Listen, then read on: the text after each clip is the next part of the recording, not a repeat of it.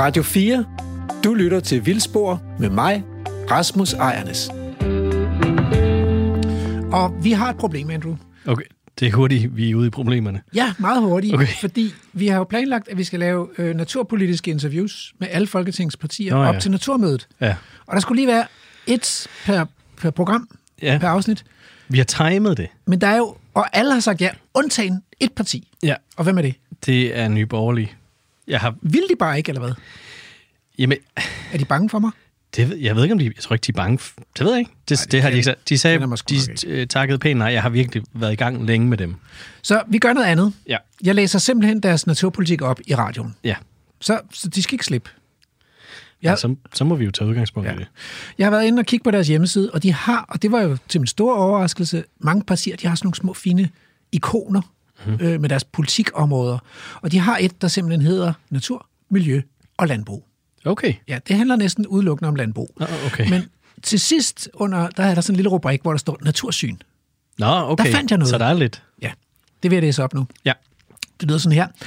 Nationalparker og tværkommunale naturparker er med til at bevare vores landskaber, natur og kulturhistoriske værdier. Nationalparker og tværkommunale naturparker bør etableres efter lokale ønsker i samspil med landbruget. Der kom de sgu igen. Og så kommer den.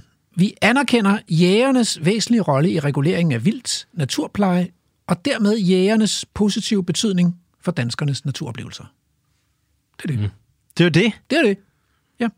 Og der, der kan man jo glæde sig med, at deres politik er allerede blevet til virkelighed, fordi landmand Jørgen Blak er formand for bestyrelsen i Molsbjerge Nationalpark, landmand Karl Frederik Brun er formand for bestyrelsen i Nationalpark Gribskov, og landmand Lars Vedsmand er formand for bestyrelsen i Nationalpark Skjoldungernes Land. Så det går ret godt med at øh, lytte til landbruget, når vi skal lave vores nationalparker, kan man sige. Mm. Men er skal da- vi komme videre? Ja, det er måske meget fint. Ja, det er lidt bare- deprimerende. det kan vi næsten. ikke, øh, Nej. I dag øh, handler Vildspor om naturens værdi. Eller rettere sagt om biodiversitetens værdi. Investerer du? Om invest... Nej, det gør jeg ikke. Jeg har faktisk tænkt på det. Det skulle være blevet meget moderne blandt unge mennesker, hvor til du godt kan regnes. Tak. Ja, jamen, det er sådan noget skørt noget med at investere i, i, i GameStop og sådan noget. Det gør jeg ikke. Nå, sådan noget. Jamen altså, hvis nu du havde 10 millioner, og du skulle investere dem til din alderdom, altså hvad vil du så investere i? Jeg har faktisk tænkt på det før. Jeg kunne godt tænke mig at investere i det der med, hvor man har øh, landbrug, vertikal land... Nej, vent lidt. Lodret landbrug. Ja, et vertikalt ja. landbrug, ja. Er det vertikalt? Ja. Ja, den er god nok. Ja, det, ja lige præcis. Altså, fordi jeg har nemlig også et bud. Altså, jeg tror nok, at vandplasken er til salg. Vandplasken. Ja, vandplasken, det er et af Danmarks mest værdifulde naturområder. Det ligger oppe i Vendsyssel, ude i klitterne. Det er et lavt, fladt område, hvor der vælter så meget kalkrigt grundvand frem, at man skal hoppe fra tue til tue, for ikke at få våde fødder. Det er så næringsfattigt og forblæst, at der ikke rigtig er noget, der kan vokse der. Og, øh, og det kommer ikke rigtig over en 20 cm i højden, den, de planter, der vokser der. Til gengæld så er der nogle små, meget sjældne og ret svære at få øje på gulliggrønne orkideer, der hedder pukkellæbe og mygblomst. Og der findes en modsart, der hedder Catoscopium nigritum. Var det noget? Mm, det ved jeg ikke. Altså, hvad tror du, din ROI vil være så? Altså, Altså, det ved, return of investment. ja, der fik du mig. Ja. Nå, i dag skal det fald... Okay. Du får ikke vandplasken på bankbogen, kan jeg godt høre. Så, men Nej. i dag, eller porteføljen hedder det vist. Nej, nej. Øh, men skal vi høre noget musik så? Ja, det skal vi. Undskyld, jeg tog lidt pusten fra dig. øh, prøv at høre, det skal vi. Øh, og og øh, der er grund til fejring i dag, øh, fordi vi har en gæst i studiet. For første gang i lang tid. Er første gang i rigtig lang tid. Det er lektor Hans Henrik Brun fra Københavns Universitet. Og sammen med ham, der skal vi undersøge, om biodiversiteten er noget værd. Ja, Og om biodiversitetskrisen er en trussel mod menneskeheden. okay. Altså. Det lyder voldsomt. Og vi skal også ud på øh, reportage, og det er jo der, vi starter. Vi skal ud og se på, vi skal ud og se på fast ejendom, faktisk. Ja, lige præcis. Men vi skal bare lige høre lidt af et nummer, der hedder Reunited. Jeg tænkte, det, det var så passende. Reunited and it feels so good. Det er In the studio. lige præcis.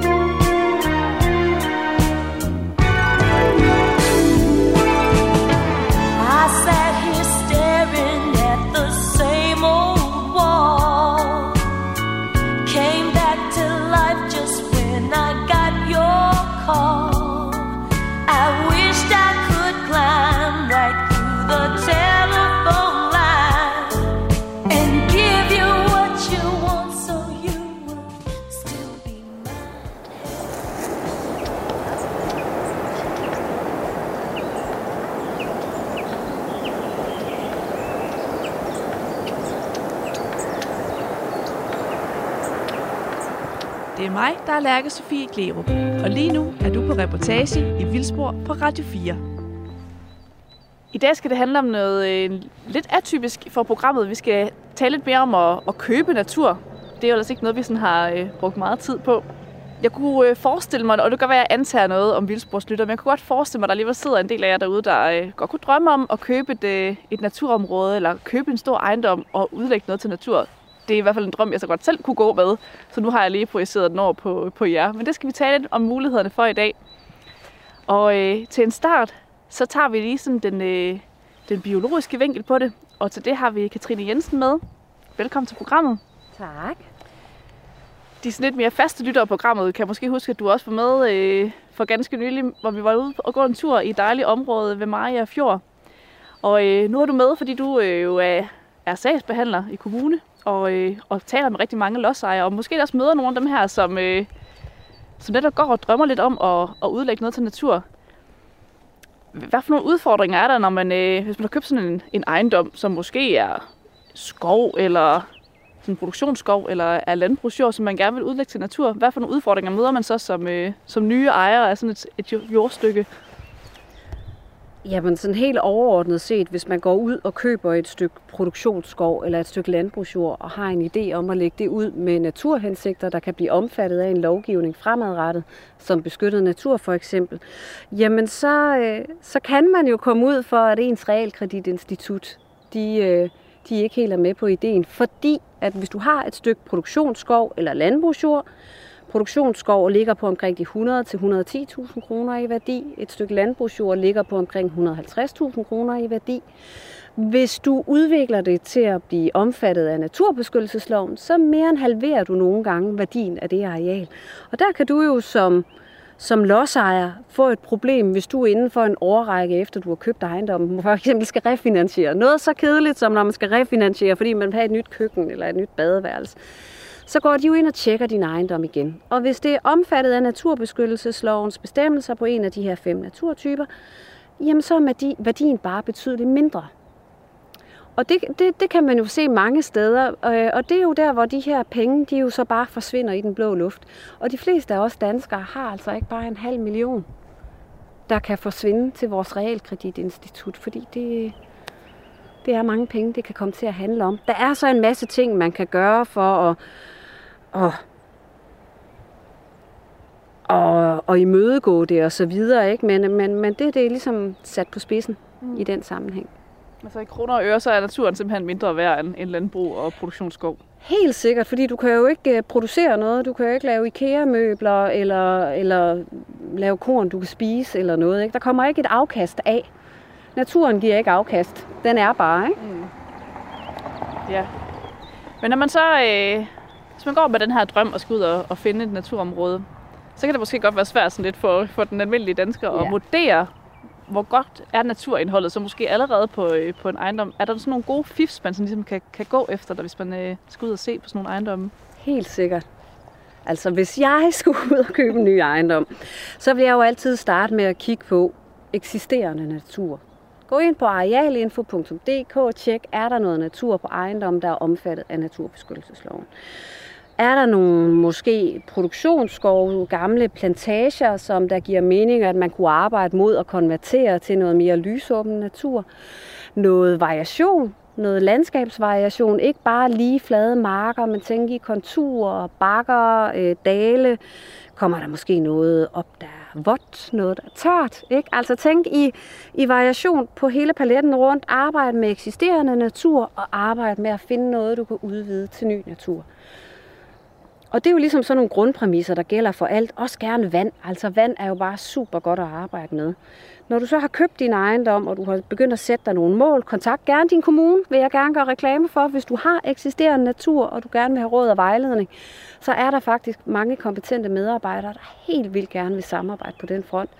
Både i forhold til vejledning med den eksisterende, men også hvordan kan du udvide og udnytte, og hvordan kan du få støtteordning, være med i projekter, hvor kan du søge hen til nogle ekstra midler, fordi et stort samlet hegn omkring din ejendom til 150.000 kroner, det er da også de færreste af os, der har mulighed for. Men der er altså mange steder, man kan, man kan søge hjælp til det.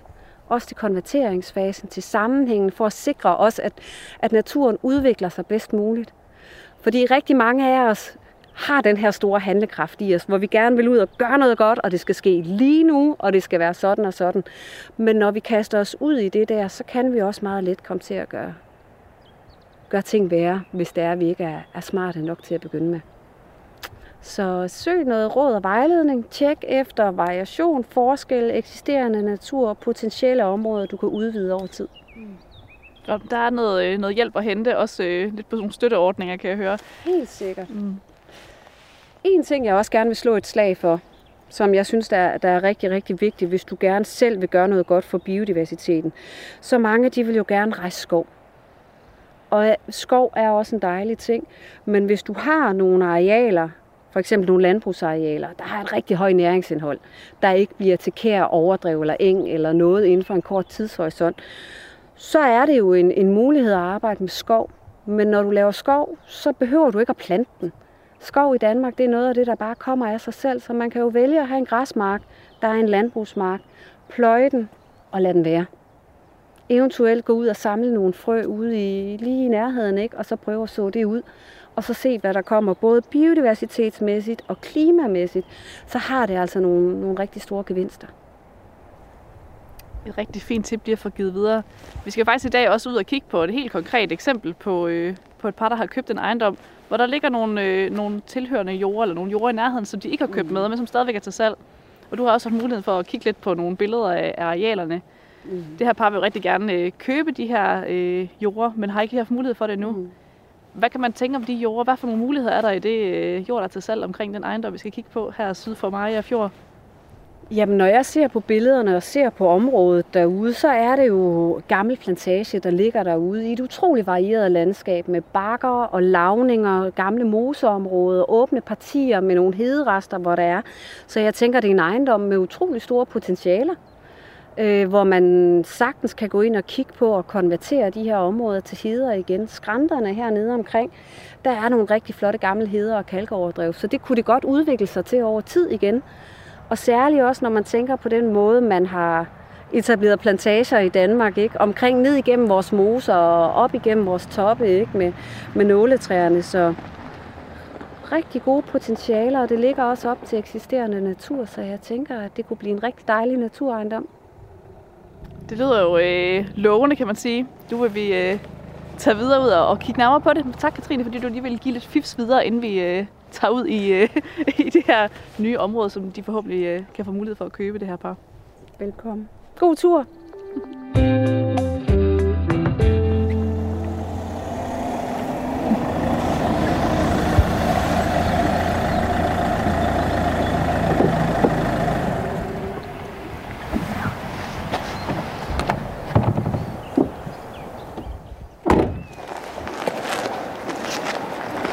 Ja, men nu er vi så kørt øh, ud til den her specifikke ejendom, der ligger øh, ned til Maria Fjord her på sydsiden. Og øh, i første omgang, så har vi fået øh, fornøjelsen af at have Peter Ho med i programmet, som er ejendomsmaler og indehaver af Ejner K. Ejendomme, og som har solgt øh, ejendommen her. Velkommen til programmet, Peter. Tak for det. Peter, programmet det handler jo simpelthen om øh, det her med at skulle ud og, og købe natur. Hvordan, øh, hvordan prissætter man egentlig natur, når man øh, er ejendomsmaler? Jamen, det er jo et godt spørgsmål. det er jo som regel noget med at sætte fingeren i vejret. Og så... Nej, det passer ikke. Vi kigger jo selvfølgelig lidt på, hvad, hvad, hvordan naturen den nu varierer på sådan en ejendom, og hvad, om der er noget, det vi kalder produktionsværdi i skoven, eller om det er ren natur, om der er noget jagt, om der er mulighed for at have dyr, øhm, om der er udsigt, ligesom der er her. Vi har jo en flot fjord her i baggrunden, mm. og det forøger jo kun hver gang man har nogle af de her punkter med. Jagtmæssigt kigger vi jo også på det. det nu er vi jo op af, af de store skove her ved Hov og meget af, og der er jo, fordi øh, dem, der går meget på jagt, der er der nogle gode muligheder her, fordi vi har jo både krondyr og dårdyr og, og, og rådyr. Der er lidt af hvert, og det er jo med til at forøge værdien. Øh, men vi starter med at bare prissætte en skov, og så ser vi på, hvad, hvor mange hektar skov er der, hvad består skoven af. Øhm, hvis der er noget produktionsværdi i den, så, så er det en høj værdi, og hvis det bare er almindelig kedelig, øh, tynd skov, så starter vi ved 80.000, og så bevæger vi os ellers opad mod 125.000 mm. per hektar. Det er sådan en grundregel. Ja. Og så er der tillæg til forskellige ting, ligesom jeg nævnte før, lige pavorin, udsigt, jagt, hvad det nu kan være. Så vi sjusser os lidt. Ja, men der er ligesom nogle, øh, nogle grundlæggende priser, og så er der øh, ja, så muligheden for at, at bruge arealet, der, øh, der især prissætter ja, ja, det. Ja, ja. altså Ja. landbrugsjord, det har jo sådan lidt højere værdi igen. Mm. Der er vi jo oppe på 125.000 per hektar, og måske lidt mere, hvis det er noget godt jord. Øhm, der er, jamen, så har vi også alle de her størrelser, der hedder noget med, hvor stor sådan en ejendom nu er. Om den er under 5 hektar, om den er under 10 hektar, eller om den er endnu større. Det giver også nogle andre regler for for eksempel beskatning. Ja. Og jeg ved, I har nok hørt om, der kommer en ny vurderingslov. Og den ved vi faktisk ikke ret meget om, enten den kommer. Men hvad den kommer til at indebære, det er vi ikke helt klar over. Enten skatterne nok stiger lidt. Og hvis, hvis ellers det går, som de har troet med, så stiger den rigtig meget. Okay. Så det frygter vi lidt. Men vi må se, hvad der sker. Ja. Ja, så hvad er det for nogle øh, udfordringer, man som køber står med, hvis man gerne vil købe, et, øh, altså købe rigtig meget jord? Jamen, øh, når der er meget jord til, så er der jo også en høj pris. Det skal man jo være, være klar over. Øh, når der er meget jord til sådan en ejendom, så er det jo typisk det, vi kalder en landbrugsejendom. Og en landbrugsejendom, den har nogle specielle regler. Øh, der er jo noget, der hedder bopælspligt. Det er den store hovedregel. Der skal bo nogen på den her ejendom. Det behøver ikke være en selv. Det må også være en lejer, men der skal bare bo nogen.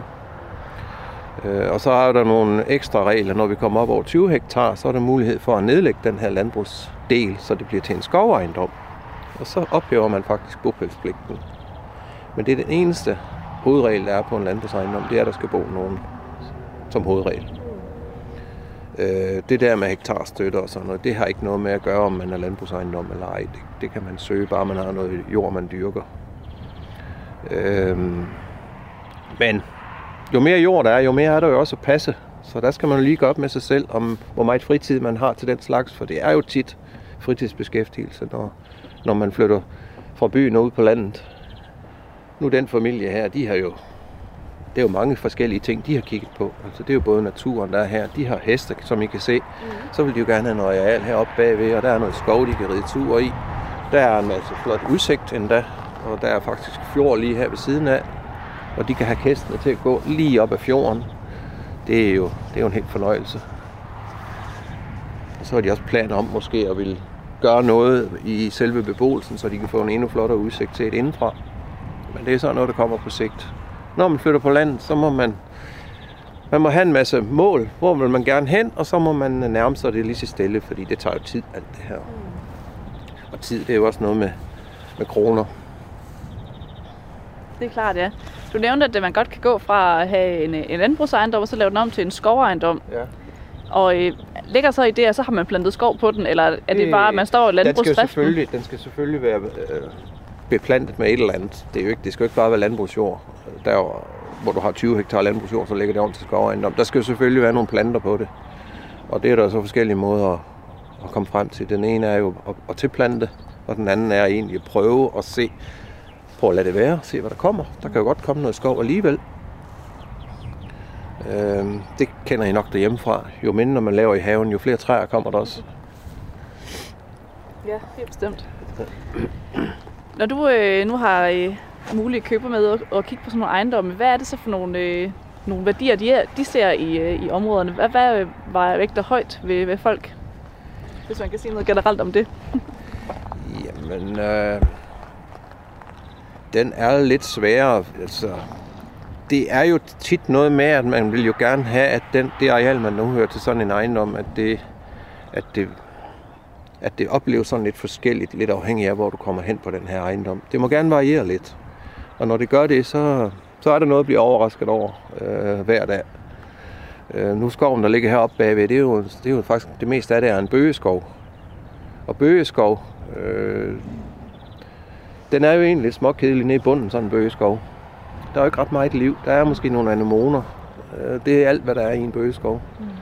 Mens egeskoven, der, der kommer lidt mere lys ned, og der er lidt mere plads i bunden. Og, og hvis man er jæger, så er man egentlig ikke så vild med hverken bøgeskov eller egeskov. Så vil man hellere have noget tæt græn, øh, fordi det er uigennemtrængeligt. Der kan krondyren godt lide at være. Så der er mange forskellige svar på, hvad, hvad der er godt og hvad der er skidt. Og, og der prøver jeg jo at spørge lidt frem til, når folk kommer, hvad, hvad de interesserer sig for. Og så må jeg jo koncentrere mig om det, og så vise dem de gode steder, der, der, der har lidt med det at gøre. Mm. Og hvordan med interessen sådan for sådan nogle øh, lidt mere naturejendomme? Er den øh, stigende eller faldende generelt? Den er stigende for nuværende tidspunkt, det må jeg sige. Vi havde jo sådan en... Her for et års tid siden, der skete der jo noget, der kom en sygdom til landet, som gjorde, at ejendomsmarkedet gik lidt i stå i to måneder. Og så begyndte det ellers bare at eksplodere. Primært med sommerhuse, og så har det så bredt sig lige så stille. Nu er det vilde er på landet, og nu er det også landejendommen. Det er mere og mere efterspørgsel. Folk har jo ikke kunnet bruge penge, det vil sige, at de har en masse penge i banken, og penge i banken, det betyder strafrenter. Så det er med at få den brugt på et eller andet, så man ikke skal betale strafrenter. Og det kunne jo også have en del af forklaringen. Ja, og samtidig sikkert med, at der er mange, der har fundet ud af, at, at det at færdes i naturen er, er dejligt, og man måske gerne vil væk fra byen, og man nu har siddet meget på sit hjemmekontor Ja, her det sidste ja, års tid. ja. Nu står vi jo sådan på en konkret ejendom, hvor der ligger nogle jorder øh, og Ja. nogle skov, skovstykker her øh, bag os, øh, som jo stadigvæk er til salg. Hvad er det for nogle områder, der ligger her øh, på den anden side af, af hegningen? Øh, det første stykke heroppe har været et øh, juletræsplantageområde, hvor de juletræer, man har ønsket at fjerne, de er væk, og nu er der kun de, det, der er tilbage, og det er så nogle, der er blevet lidt for store, så nu står de bare og gror til og, og bliver til naturområde. Og jeg tror, at øh, de nye ejere har, har til hensigt at lave nogle ridestier rundt omkring i det areal. Når vi kommer længere op, så kommer vi op i, øh, i det store, meget kuperede område, som ligger her øh, i Hovskov, hvor der er rigtig mange bøgetræer og meget kuperet terræn. Så det er et kæmpe skovområde, vi har her om bagved. Øhm, og der er også nogle, en del folk, der går tur i den slags områder. Mm. Det, er jo, det er jo tilladt nu om dagen. Når man har over 5 hektar skov, så må man jo faktisk ikke lukke af for offentligheden. Så alle kan jo faktisk gå tur heroppe bagved, hvis de har lyst. Øhm, nu ved jeg ikke, hvad der ellers ligger i dit spørgsmål. Nå, hvad, er, hvad er det for nogle værdier ellers, der er i, øh, i de områder her? Hvad, hvad lægger du vægt på, når du skal præsentere dem for, øh, for mulige købere af de her områder, er det, til det salg? er jo, at det, at det er så varieret, som det er terrænmæssigt, plus at der er alle mulige slags naturtyper deroppe. Vi har jo vi har grænskov, vi har birkeskov, vi har, vi har jo lidt af hvert, og så de her store arealer med bøgetræer. Det giver jo, bare det, det er kuperet, det giver jo en, jamen det giver jo en, en, en, en god fornemmelse i sig selv. Altså det, jeg kan godt lide at gå i sådan nogle kuperede områder. Det må jeg da indrømme. Øh, en almindelig flad mark, den er lidt småkedelig. Mm. Men her der er der både mulighed for motion og, og, og, og man kan jo lige gå over en bakketop, så står der rådyr og kigger på en. Det gør der altså ikke på den flade mark. Det, det kan jeg nu godt lide selv. Så, og det tror jeg også folk de godt kan lide, at der er overraskelser lige om hjørnet. Og hvad er der ellers mulighed for? Er det sådan øh, godt til produktion? Er det godt til jagt? Hvad er der for nogle muligheder i, øh, i de områder herude? Altså der, hvor jeg nævnte, der var græntræer, der kan man jo godt lave det om til mark, hvis man skulle have lyst til det, og så noget græs. Men øh, det er kun, hvis man har behov for sådan noget græs, for ellers vil jeg da sige, det er da bedre at have noget blandet natur. Øhm, øh, og når det er blandet, så er der, som der er næsten altid en god jagt sådan et sted. Nu er det ikke alle, der er jæger, men øh, dem, der ikke er jæger, de er naturelskere, har jeg da fundet ud af. Så det er egentlig, enten er de det ene, eller så er det det andet. Og ja, jeg kan så også godt være naturelsker, for den sags skyld.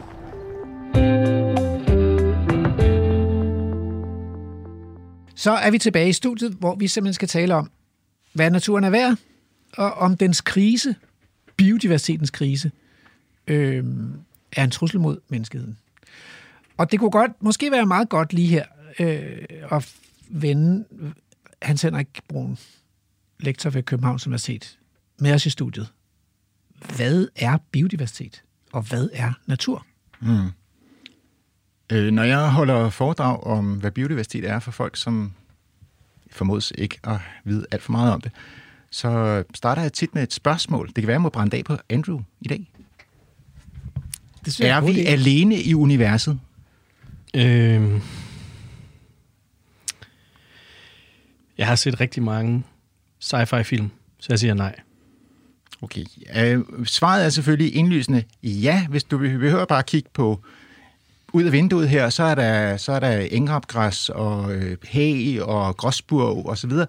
Vi bebor den her klode med måske 12 millioner forskellige arter, hvor vores art, Homo sapiens, er en. Mm. Og det er sådan set biodiversitet. Det har en fælles oprindelse. For 5,8 milliarder år siden opstod livet på, her på kloden, og er blevet til måske 12 millioner arter. Vi ved faktisk ikke, hvor mange der er. Og, og som mig bekendt er der ikke sikre tegn på, at der er liv andre steder i det der store, kolde univers, øh, lufttomme univers derude. Øh, men her på den her klode, der pulserer det med liv.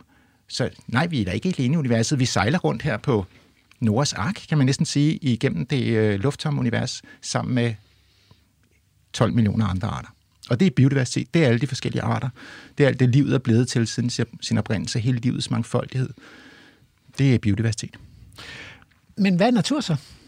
Natur er det hele. Natur er jo... Øh, det er jo også øh, alle grundstofferne og verdensrummet, og øh, fordi... Der, der, Månen det er og svært- solen, det er også. Ja, det er Andromeda-tågen. Det er svært at sætte en grænse, som, som ikke... En meningsfuld grænse, når man tænker lidt længere øh, efter, så er det svært at sætte en grænse, som, mm. som ligesom ikke bare er det hele.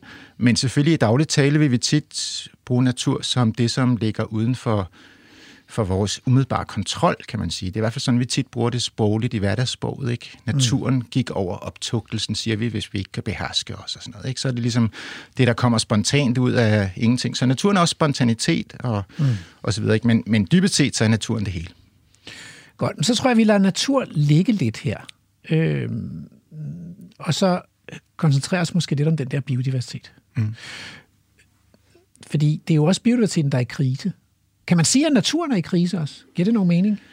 Nej, summen af natur er jo konstant, kan man sige. Det kan godt være, der bliver øh, lidt mere plantebiomasse eller lidt mindre dyrebiomasse eller sådan noget i, i hele biosfæren, altså hele jordkloden, alt det levende på jorden. Men dybest set er det konstant. Uanset om det er, altså biomassen forskydes over mod vores afgrøder, majs og hvede og den slags, eller det er vilde planter, så, så summen af, altså naturen er ret konstant, men, men livets mangfoldighed er bestemt ikke konstant. Men der har jo været sådan nogle masseuddøender tidligere, mm. og, og hvis man tænker på den der øh, asteroide, der hamrede ind ved, i Yucatan ved Mexico, eller hvis man tænker på den gang, at blågrønalgerne begyndte at producere ilt, og ilt var hammergiftigt og slå, slå virkelig mange, meget liv ihjel på jorden, så kan man godt sige, at livet har været i krise nogle gange i planetens historie. Ikke? Ja, det kan man godt. Så på den der virkelig, virkelig lange tidsskala, der, der, der, har, der har livet sådan set været i krise, men det er ikke det, vi har lige nu. Det er ikke sådan, at der bliver mindre dyrebiomasse eller mindre plantebiomasse på jorden. Og hvis vi kigger ud i det danske landskab, så vil jeg våge den påstand, at der aldrig nogensinde i jordens historie, hvis vi kan tale om det i forhold til Danmark, har været så meget plantebiomasse, som der er i dag. Altså i hvert fald, måske biomasse, men så i hvert fald produkt, årlig produktivitet, aldrig har den været højere, end den er i dag.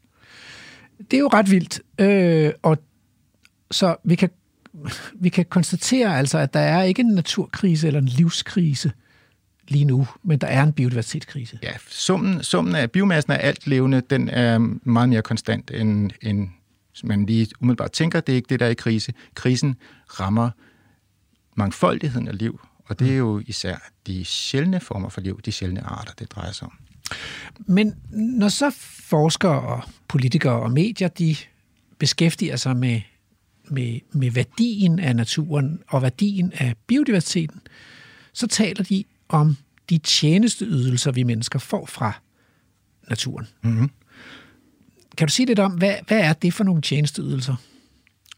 Ja, det mest, altså man kan sige, når, når jeg nu har påstået, at alting er natur, og, og en kornmark også er natur, øh, det vil muligvis være kontroversielt i nogle menneskers ører, men, men, det, men i den definition, så er det jo også natur. Mm. Øh, så er det jo oplagt, at, at vi har omdannet nogle økosystemer, der var måske græsland eller skov eller sådan noget på de her arealer, så kom vi som vores forfædre som bønder og dyrket op, og nu er der afgrøder på, og har været i, i tusind år eller mere. Altså, det er en tjenesteydelse. Og, og afgrøder er en tjenesteydelse. Vi, vi er jo afhængige af biosfæren. Vi er afhængige af naturen, ja. fordi der er ikke noget, der ikke er natur. Og planterne, når de står på marken, så er de også natur. Altså fra høst til, fra, fra de bliver sået til de bliver høstet, der er det liv, der udfolder sig spontant. Mm. Vi, der er ikke nogen, der står og fortæller planterne, at de skal, de skal vokse, eller trykker på en knap, eller noget som helst. Mm. De vokser helt af sig selv, helt spontant. Mm. Så på den måde er det også natur, som udfolder sig. Mm. Øh, men når de så bliver høstet så, så er det jo selvfølgelig øh, os, der griber ind. Og det er klart, at vi har, de er der med et formål, nemlig at tjene menneskets materielle velfærd. Så en, en, en tjenesteydelse kunne altså være øh, ja. afgrøder eller fødevarer? Ja, afgrøder, fødevarer, øh, det kunne også være øh, byggematerialer fra skoven, ja. eller det kunne simpelthen også være grus og, og, og jernmalm og hvad ved jeg. Så det er ressourcer, vi kan hente ja, det, ude i naturen? Og fisk, vi fisker ja. op af havet osv. Ja. Øh, øh, det, det er klart, det er noget, vi, øh, vi taler om provisioning, ecosystem services, eller, eller øhm, forsynings, forsyningstjenester er det blevet oversat til. Ja. Er der andet af tjenester? Ja, øh, så, så taler man om, at for eksempel for, at man har de der afgrøder på marken, så lever der nogle, nogle mikroorganismer og nogle, øh, øh, nogle også regnorme og hvad ved jeg, som, som omsætter organisk stof og sikrer, at øh, der sker en nedbrydning af organisk stof, og så sker der en frigivelse af næringsstoffer, som planterne, afgrøderne så kan optage osv. Og det er jo, det er jo ikke noget, som, som vi har puttet ud på marken, det er der bare, og de leverer en, en tjenesteydelse, som man øh, kan kalde understøttende, mm. eller supporting ecosystem service. Øh, så det er der også, at der er øh, økos, øh, vilde økosystemer, som, som producerer ilt, som vi indånder osv., som, eller rent grundvand. Vi, grundvandet synker ned igennem vores jord, regnvandet synker ned igennem jorden, og, og bliver til grundvand, som vi kan indvinde og, og bruge til, til drikkevand. Og det er jo også en, en, øh, en økosystemtjeneste, øh, mm. og det kan også være regulering af oversvømmelser, eller hvad vi er, ikke? Så man, man, deler, man, man man bruger det der begreb med, med nogle underafdelinger så omfattende, så, så øhm, der, der kan næsten puttes hvad som helst ind under. Så nogle forsynende tjenester og nogle regulerende tjenester. Men hvad så med, at det bare er dejligt at gå en tur i skoven? Ja, det har også et navn i den der øh, øh, terminologi. Øh, så kan, taler man om kulturelle økosystemtjenester, hvor man siger bare herlighedsværdien af, at, øh, at der findes findes arter. Det er også en, en økosystemtjeneste, som naturen yder til mennesker. Se, så kunne jeg godt tænke mig at bringe en rapport på banen. Øh, det er en rapport, der er bestilt af det britiske finansministerium, og hvis man ved, hvor meget magt sådan et finansministerium har, når der laves politik, så er, det, så er vi top-notch her.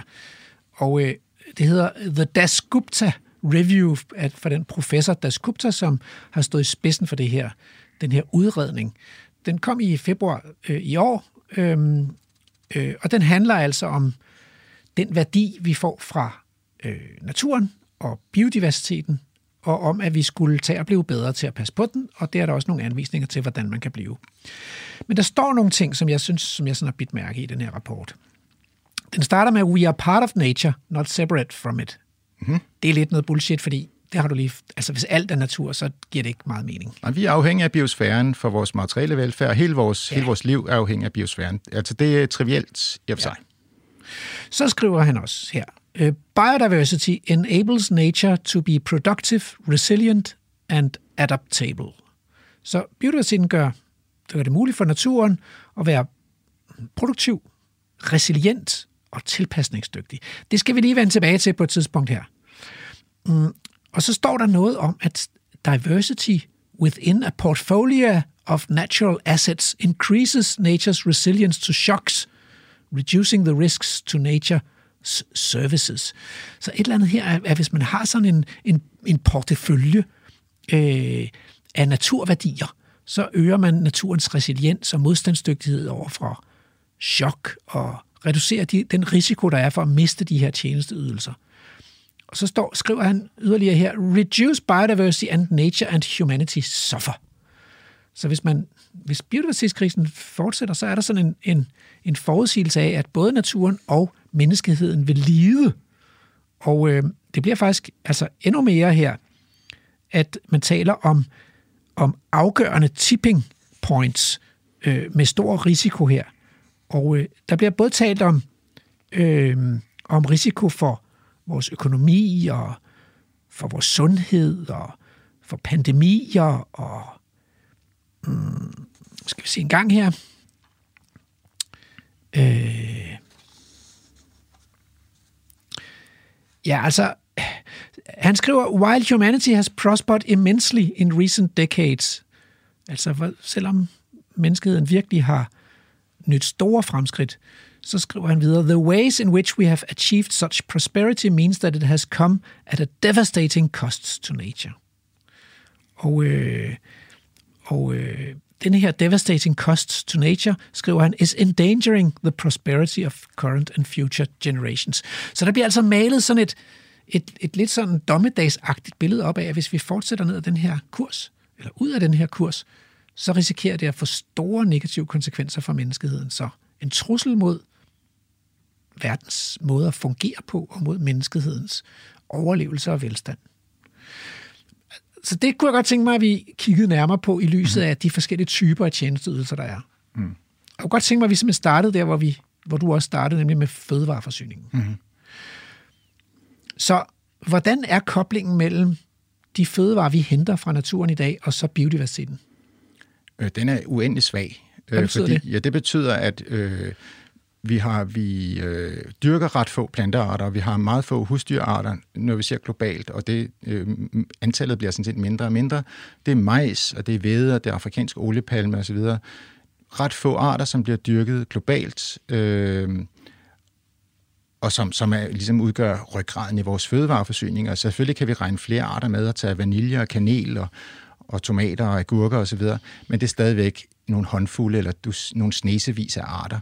Øh, det er ikke særlig mange i forhold til de 12 millioner øh, arter, jeg har snakket om før, der måske øh, er på hele jordkloden. Så selvom jeg vil påstå, at jeg har smagt 50 forskellige vilde svampearter i Danmark, så Det er stadigvæk en lille dråbe i havet. Ja. Øh, og, og når du spørger om koblingen til bio, mellem biodiversitet og fødevareproduktion, så er det jo sådan, at som, som han også skriver i sit review her, at mennesket, det er jo gået fremad for vores materielle velfærd. Øh, Vi er, det kan godt være, at vi ikke er sundere, men vi har bedre medicinske muligheder, end vi nogensinde har haft før i menneskehedens historie. Mm. Og, og sult er på vej ned, kan man sige, og, og i store dele af verden lever folk jo materielt i hvert fald øh, helt fint. Det, det går fremad på mange parametre. Der, der er jeg sådan set helt på linje med den kendte svenske økonom og, og så videre, Hans Rosling, som øh, mange vil ikke genkende til. Ikke? Han, som, som har dokumenteret, at, at, øh, at på mange parametre, så er det sådan set gået ret meget fremad. Øh, materielt, for, for vores materielle velfærd er det gået fremad. det gennemsnitlige menneske har fået det bedre Ja. og bedre. Men, så, men hvis vi så dropper tanken om lige nu, at altså, vi behøver ikke biodiversiteten, fordi den skal spises. Fordi det, det, vi spiser ikke ret meget af biodiversiteten. Så der, store del af den kan, kan ikke ædes. Altså, Ja, og så ydermere, så er det jo, skal man lige huske, hvad er årsagssammenhængen, ikke? Øh, Når vi optimerer et økosystem til at levere øh, de her øh, forsyningstjenester, så, så foregår det altid ved, at vi forsimpler økosystemet. Vi tager nogle arter, som er særligt produktive eller særligt nyttige, som, som har stammer, der kan blive til brædder, øh, og som har, har frø, vi kan spise osv., mm. og så fremmer vi de få arter på bekostning af alle de andre arter.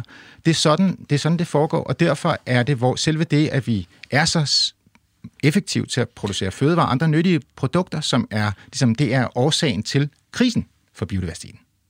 Ja, og, og havde vi nu skulle bruge en million forskellige arter, så kunne det være, have været meget sjovere, ikke? Fordi... Jo, så havde, det, så havde det sti- stillet sig lidt anderledes. Men, men vi kan klare os med så få, og når vi optimerer betingelserne for disse ganske, ganske få arter, Ja. på bekostning af alle de mange arter, Det sker på bekostning af de så, andre. så bliver vi materielt sådan set øh, forsyningsmæssigt bedre og bedre dækket ind, men på bekostning af de der millioner af forskellige arter. Ikke? Men nu er vi to jo faktisk begge to vegetationsøkologer, altså mm. i vores professionelle virke. Og vi har faktisk også begge to forsket i græsland, mm-hmm. eller overdrev, om man vil, som den beskyttede naturtype hedder i Danmark. Og det, græsland er vel et af, de, et af de økosystemer, hvor der ligger flest videnskabelige artikler, som påviser en positiv effekt af øget biodiversitet på græslandets produktivitet. Ja, det der er brugt øh, meget energi og krudt og penge på at lave eksperimenter, meget store eksperimenter, hvor man har øh, lavet kunstige plantesamfund, der ligner græsland, øh, med en art, to arter, fire arter, otte arter, 16 arter for eksempel, og så prøve at studere, hvad, hvilken effekt det har på den samlede produktivitet. Og grunden til, at man har brugt græslandsplanter, det er, det, det er jo øh, de er til at håndtere. Man kan have dem i, i sådan nogle øh, store kvadrater ude på en, en, en mark. Man har ligesom omlagt, har købt og brugt til det her eksperiment, og det har man gjort i USA, man har gjort det flere steder i Tyskland, og, og, og der var et stort eksperiment på tværs af Europa med sites i, eller steder, eksperimentelle steder i England og Tyskland og Grækenland og Italien og Spanien og Sverige osv. Og det er vel ikke forkert at sige, at, at de eksperimenter har faktisk kunnet påvise en signifikant positiv effekt af flere arter i, i græslandsøkosystemet på øh, produktiviteten. Ja, øh, ja og nej. Øh, det, det er blevet overdrevet fra starten, hvor, hvor stor den effekt var, fordi man analyserede data forkert. Øh, det kan måske blive lidt teknisk, men, men det, som man, det, som kritikken er gået på, er, at hvis man bare sammenligner med, øh, med gennemsnittet, af, man, vil jeg sige, man har 16 arter, og så dyrker man dem hver for sig, og så har man ligesom det, vi kalder en monokultur. Mm. Og så siger man, okay, hvor mange kilo biomasse producerer de per kvadratmeter. Mm. Og så tager man gennemsnittet af de 16 arter og siger, men det er så mange, man kan have, hvis det er en art. Mm. Og så siger man med to arter, fire arter, otte arter, 16 arter. Men så stiger sandsynligheden for, at man inkluderer den mest produktive art. Det er klart. Og der ser simpelthen forskel på, hvor meget altså en lille trækløftstenbræk producerer per kvadratmeter, og så en stor kraftig lodden dueurt. Mm. De, de vokser simpelthen bare forskelligt, og nogen producerer mere biomasse end andre. Mm. Og sandsynligheden for, at man får den meget produktive art med, stiger jo flere arter, man har med. Er. Så der, der, der er en indbygget noget, en fejlkilde her, så det, gjorde, det, det tog man ikke højde for i de tidligere analyser, som viste den her meget store effekt. Mm. Så nu, nu er den kritik blevet ligesom taget taget ad notam, og man analyserer det på en anden måde, som stadigvæk måske ikke tager al kritikken øh, til sig. Men nu er effekten, der er så tilbage, meget, meget lille. Det er en meget, meget lille, marginal lille øh, positiv effekt, der er af, Men- af, biodiver- eller af artstal på produktivitet, fra, når man går fra 2 til 16 arter. Men økologisk set giver det jo meget god mening, at, at hvis man at arterne udnytter ressourcerne lidt forskelligt. Så hvis man har flere arter, så får man mere total udnyttelse af ressourcerne. Ja. Den, del giver vel meget god mening. Ja, bortset fra, at, øh, at som regel vil det blive... Øh, det vil blive øh, ligesom annulleret af, at der er nogle arter, som virkelig producerer meget. Jeg tror, det eneste virkelig overbevisende eksempel, jeg kender på, at to arter sammen producerer mere end hver de to arter øh, gør, når de vokser i isolation. Det er det, som hedder kløver Mm. Altså man har en græsart, og man har en kløverart, som har kvælstoffixerende mm. bakterieknolde. Og kløveren alene i monokultur producerer ikke så meget som blandingen, og det gør rejgræs alene heller ikke. Mm. Fordi det ekstra kvælstof, som kommer i jorden af, at kløveren fixerer kvælstof, og, og de, den dør og bliver nedbrudt osv., og så bliver der frigivet, så er der simpelthen mere kvælstof tilgængeligt. Så kløverrejgræs, som jo er helt almindeligt brugt i økologisk jordbrug, mm. Øh, det, det, der har du en kombination af to arter, mm. som er mere produktiv end monokulturen. Men hvis Men- du tilføjer en tredje art, så går produktiviteten ned. Men, men det sjove er jo, at det har landbruget fundet ud af længe, inden man begyndte at tale Oh ja. om ecosystem services. Oh ja. Men, og det er jo også, der er jo noget, der undrer mig lidt, fordi, jeg ved ikke om det, men altså, i forhold til, til at, at man kan få mere ud af at putte flere arter sammen, så jeg prøver jo hjemme i min egen have at få så biodivers et græsland mm-hmm. ude, i stedet for græsplænen, som jeg synes ja. er kedeligt. Men, og, og det første, jeg gør, det er jo, at jeg, jeg forsøger at fjerne det frugtbare muldlag. Fordi at hvis mulden er der, så er det enormt svært at få noget, få mange arter til at sameksistere. Ja. Øh, og det er jo sådan lidt, det er jo sådan den måde, jeg ødelægger simpelthen jordens frugtbarhed og frodighed mm. for at fremme biodiversiteten. Ja. Så jeg gør jo lige det modsatte af det, som man argumenterer for i de her Nature og Science-artikler. Ja, øh, og det er rigtigt, når vi, sammen, når vi kigger, det, det har jo været kendt øh, øh, i årtier eller mere, det her med, at når man øh, når, når fertiliteten eller produktiviteten stiger af et område, så bliver der færre arter. Mm. Og omvendt, de steder, hvor der er mange arter, er ret lav, lavproduktive. Mm. Ikke nødvendigvis udpinte eller sådan noget, men, men, men øh, de er ikke, det er ikke det der højproduktive, som, som øh, vi har i vores agroøkosystemer. Det er jo noget af det, der er meget fascinerende, som måske er en lille smule provokerende, hvis man arbejder med, med at skabe frodige produktionsøkosystemer og højbede og hjemmelavet kompost og sådan noget, at, at den der frodighed er faktisk lidt en, en dræber for biodiversiteten. Ja, det er det. Øh, det er klart, at, øh, at når vi gerne vil producere noget, så, har vi, så gør vi det ved hjælp af nogle få arter. Og dem vil vi gerne give utrolig gode betingelser, så de også undertrykker ukrudtet. Mm. Så hvis vi sår en afgrøde, så skal den helst komme op hurtigt, og så skal den ligesom komme i fuld vækst og være konkurrencedygtig, så, så den undertrykker ukrudtet maksimalt. Hvis vi giver ukrudtet, altså de arter, som vi ikke vil spise, hvis mm. vi giver dem ligesom øh, fortrinsret og så videre, jamen så, så går det ud over afgrøden. Så det giver ligesom sig selv, og det, det, er, i hvert fald, det er i hvert fald meget nemt at iagtage, at øh, produktivitet går ikke hånd i hånd med biodiversitet af planter på, ned på i sådan et græsland der, og det, det er klart. Du lytter til Radio 4. I dag øh, der handler det om naturens værdi, og her i studiet har jeg en samtale med lektor ved Københavns Universitet, Hans Henrik Brun. Og jeg prøver jo lidt at spille øh, djævelens advokat her. Øh, vi er jo begge to forskere, men, men, men nu skal jeg være djævelens advokat. Så jeg vil sige, hvad så med bestøvningen? Altså, nu har vi været lidt rundt om produktiviteten, men rigtig mange planter skal jo bestøves af insekter, for at de producerer frø, øh, så de kan komme videre til næste generation. Og øh, og vi har vel brug for de der bestøvende insekter.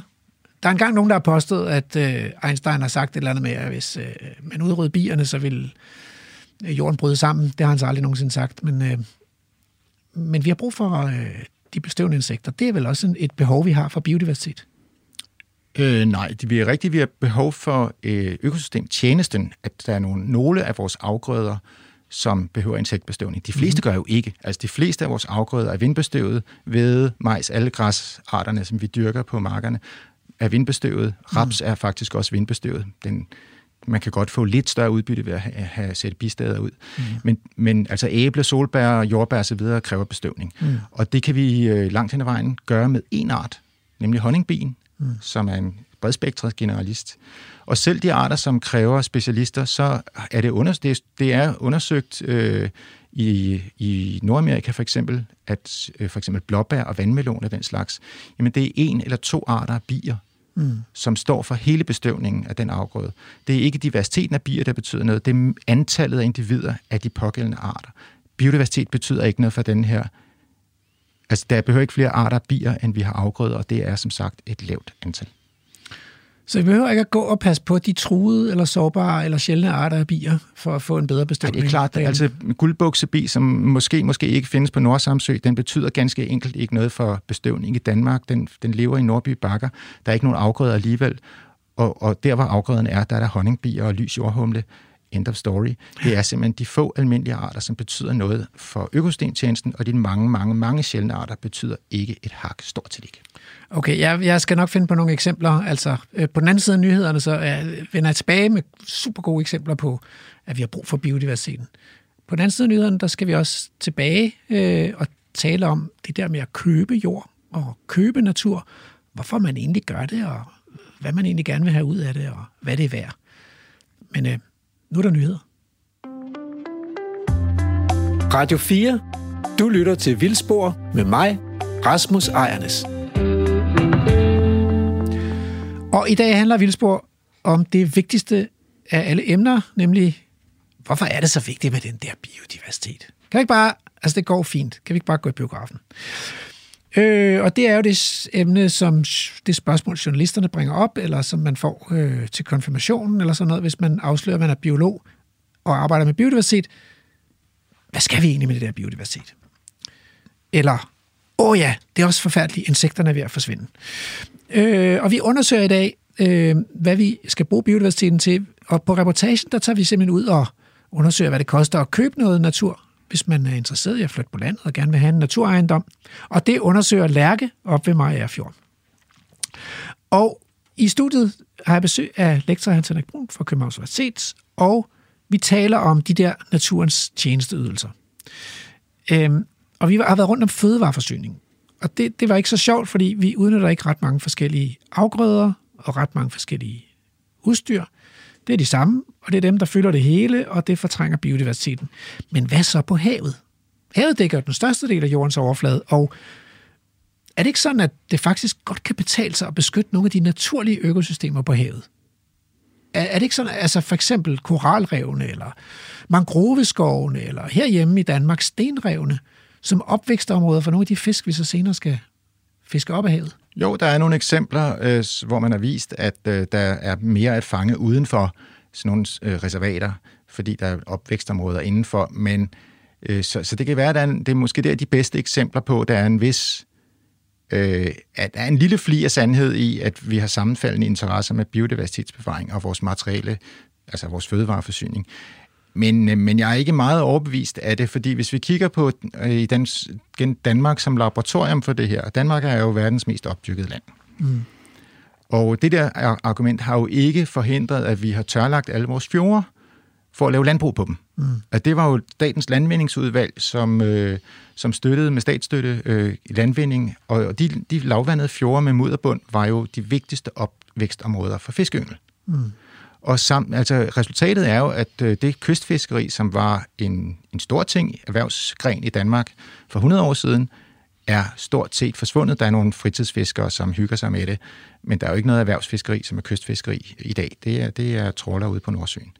Øh, så øh, bottom line, øh, det har været mere lukrativt at lave de der opvækstområder om til landbrug. Mm. Og udlede, altså have landbrug på land og udlede kvælstof og fosfor til havområderne. Og, øh, øh, og det har været skadeligt for, for fiskeriet. Så jeg vil sige, at Danmark som laboratorium viser, at det holder, en, det holder et stykke tid, og det kan være, at det holder på nogle koralrev, men mange steder så holder, så holder det ikke i længden. Men der er jo fattige lande, så hvis vi lige forlader Danmark, Ja. hvor man virkelig er afhængig af, af, af de naturprodukter, man får fra, fra skovene eller fra, øh, fra, fra vandområderne eller sådan Ja. noget. Øh, der er måske flere eksempler, og der er i hvert fald de eksempler, som handler om øh, befolkningen, som lever i, i øh, naturrige egne af, af den, i den tredje verden, i troberne. Øh, men, ja, men, men det holder et stykke hen ad vejen, fordi de udnytter også naturressourcer, som gør, at der øh, bliver færre, altså som, som forsimpler økosystemerne. Øh, så jo mere brugt det bliver, jo mere udnyttet det bliver, når man skruer op for intensiteten af udnyttelsen, så går biodiversiteten ned. Så hvis man får bedre redskaber til at fiske med, så vil man også udny- overudnytte ja, ressourcen. Lige hvis præcis, man, så det, det har vi jo set, at, at øh, tanken om den ædle vilde er, er populær, populær i litteraturen, men, og, og i, for, i populærkulturen kan man sige, men, men det findes ikke i virkeligheden. Det er meget et spørgsmål om, øh, om teknologisk evne. Altså lige så snart man, øh, grønlænderne fik øh, hurtiggående speedbåde og rifler, og ikke skulle padle rundt i skinbeklædte kajakker og hånd, håndkastede øh, benharpuner, mm, så skød de og, og jagede alt deres jagtbare vildt i Vestgrønland ned til sokkeholderne. Og det gjorde de ikke før, men det er ikke fordi, de før levede i harmoni med naturen, og nu gør de ikke. De har den samme tilgang, som de hele tiden har haft. De har bare teknologiske muligheder nu. Og det er det samme i, i Danmark, kan man sige, hvor vi bare har taget skridtet meget, meget, meget længere. Mm. Så, så det holder et stykke hen ad vejen, men, men når man så skruer op, da befolkningstallet stiger, og det især det enkelte individs materielle øh, efterspørgsel, kan man sige, stiger, så holder argumentet ikke længere, fordi så skruer man så meget op for, for ud, ekstraktionen af naturressourcer, at det ender med at gå helt vildt meget ud over de andre arter. som ikke er nyttige. Det, vil, det er også lidt mærkeligt, fordi hvis man tænker på, hvor der er biodiversitets-hotspots i verden, så skulle det jo være der, der var højst velstand, hvis biodiversiteten var så meget værd. Ja, ja det, Det er det kan jo du ikke. sige. Nej, det er det hverken, hvis vi kigger inden for Europa, hvor, hvor man kan sige, lande som Rumænien topper, topper biodiversitetsstatistikken, og, og, og det, økonomien er, ligger de i bunden på, ikke? Og hvis vi kigger længere videre ud i verden, så er det jo, så er det jo stort set den samme negative korrelation mellem, ja. mellem velstand, materiel velstand og økonomisk velstand og, og så biodiversitet. Øv. Nå, det, vi skal snakke mere, fordi jeg har ikke helt givet, givet op endnu. Øh, måske skal vi også rundt om skovbrug og drikkevand, og, og jeg har også en trumf i øh, som jeg vil konfrontere dig med. Men, men først så skal vi ud på anden del af reportagen til Maja Fjord.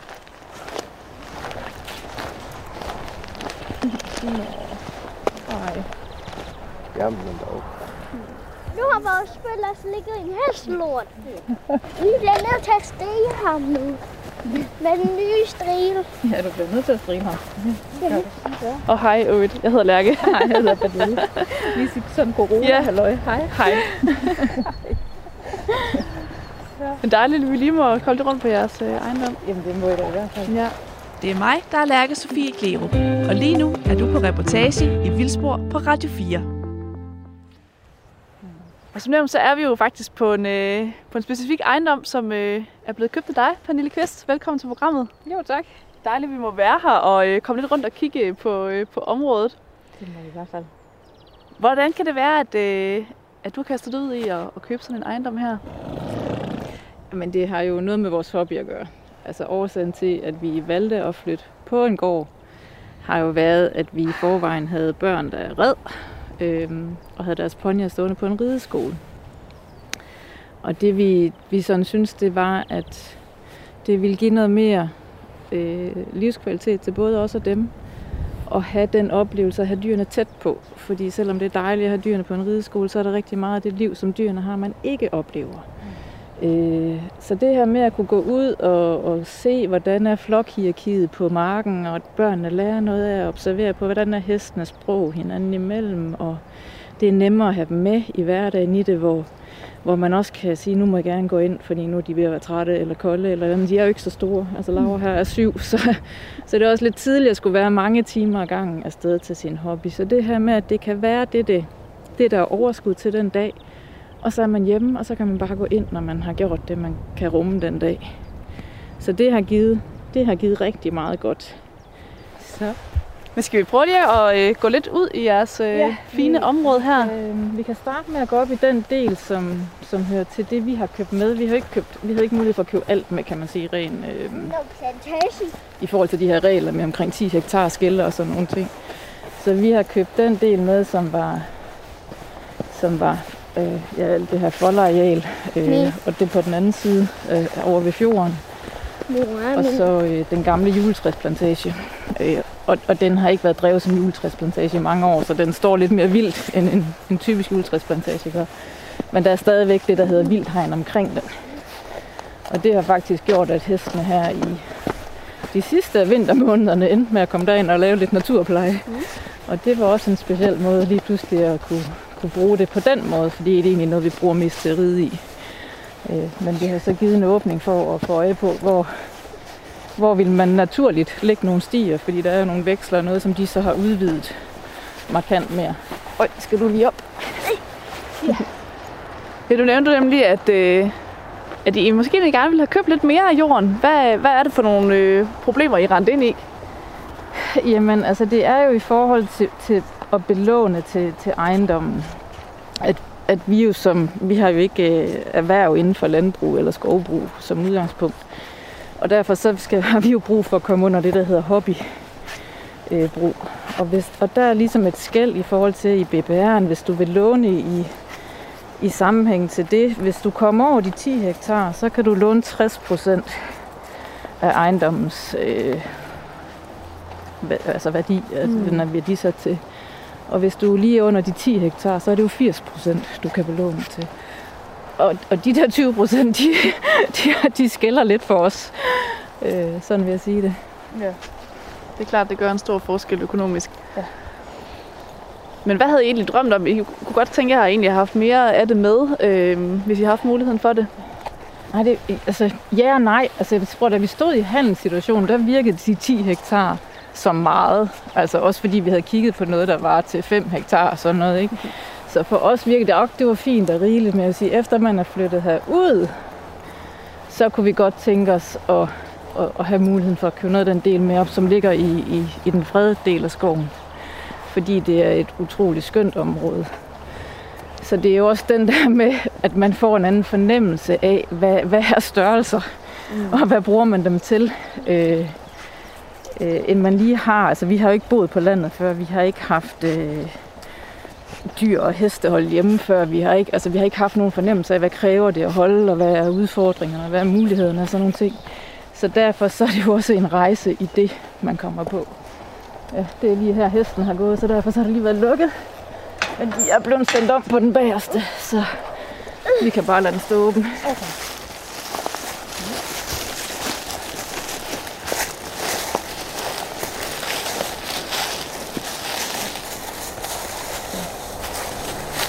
Ude i... øh, Så nu er vi ude i Fredskoven. I Her starter den Fredskov her 12 hektar fredskov, som, som ligger på ejendommen, eller som har hørt til ejendommen hernede. Ja.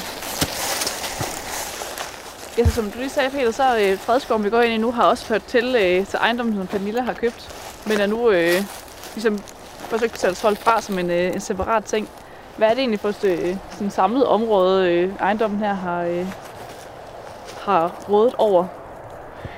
Alt i alt, og det er, hvad, det er jo så de 12 hektar fredskov, vi har her. Og så købte de de 10, så er vi på 22, og så ligger der 5 over på den anden side. 7, Det skal nok passe, ja. ja. ja. 27 var der oprindeligt. Så ligger det her jo som en del af et kæmpe skovområde, som ligner meget det skov, vi kan se her. Det går jo langt den vej der, ned til Æderup. Og det er jo mange hundrede hektar, vi har her med skov. Ja. Det er også derfor, jeg siger, at der er mulighed for både krondyr og dårdyr herude i området.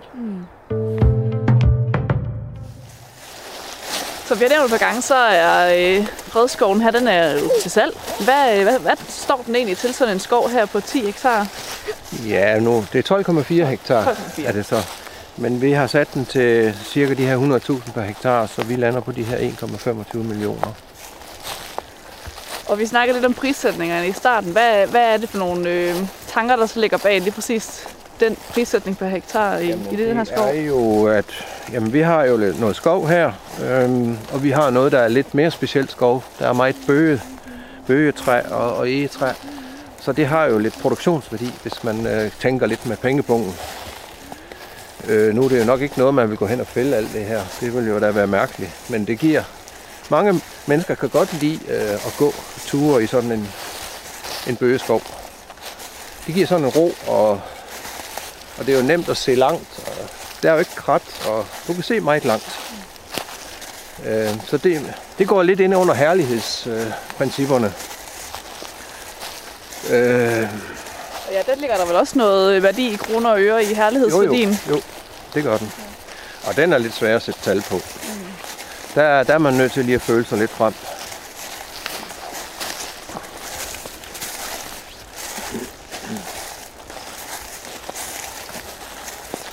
Men Pernille nævnte netop også, at, det, at den her får lov til at passe lidt sig selv, den her skov. Der ligger øh, grene og lidt væltede ja. træer rundt omkring, som, øh, som får lov til at, at blive her og ikke bliver ryddet op. Ja. Sådan, øh, der bliver ikke ligesom sat øh, pris på biodiversiteten, når man øh, frisætter en skov, eller hvordan? Hvordan øh, Jo, tænker I det det? gør det jo så via det begreb, der hedder, at man forsøger så også at kigge lidt på, hvor alsidig sådan en skov er. Altså, hvordan den sådan varierer rundt omkring. Og det har, det har også lidt af det, jeg kalder herlighed at gøre. Så, så på den måde er det også lidt med i det. Altså, hvis det kun er sådan en bund som den her, den er jo lidt småkedelig sådan generelt. Men den ser godt ud, og, og det er nemt at se en masse. Men øh, naturmæssigt har den jo ikke den store værdi. Øhm, så meget liv er der jo heller ikke i en skovbund, når det er bøgeskov. Mm. Så der, der skulle jo gerne være andet end det. Så det kan vi også se, når vi kommer længere frem. Det er, det begynder sådan at, at blive lidt anderledes nu her. Og øh, bare det, det varierer, det, det har altså en stor værdi.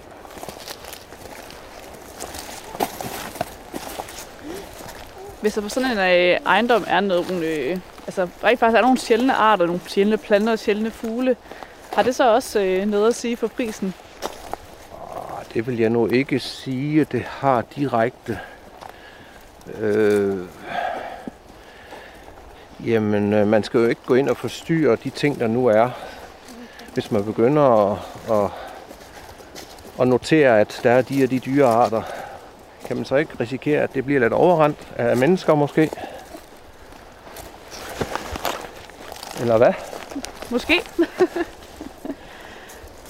Ja, ja jeg, har, jeg tager aldrig øh, værdier med, for eksempel hvis der er en kongeørn eller et eller andet, der bor sådan et sted som her. Mm. Det, det er lidt svært at prissætte den slags ting. Ja. Den vil jo gerne have fred og ro, så der skal jo være nogle store arealer. Og det er jo egentlig en af grundene til, at de er der. Det er jo altså, at der er fred og ro og store arealer. Og så her kan vi se, at der er nogen, der går lidt på jagt en gang imellem. Ja, der står et jagttårn her Ja. oppe i træerne. Og står og skuer ud over et areal, der er ved at gro lidt til, så den er ikke så bevendt længere.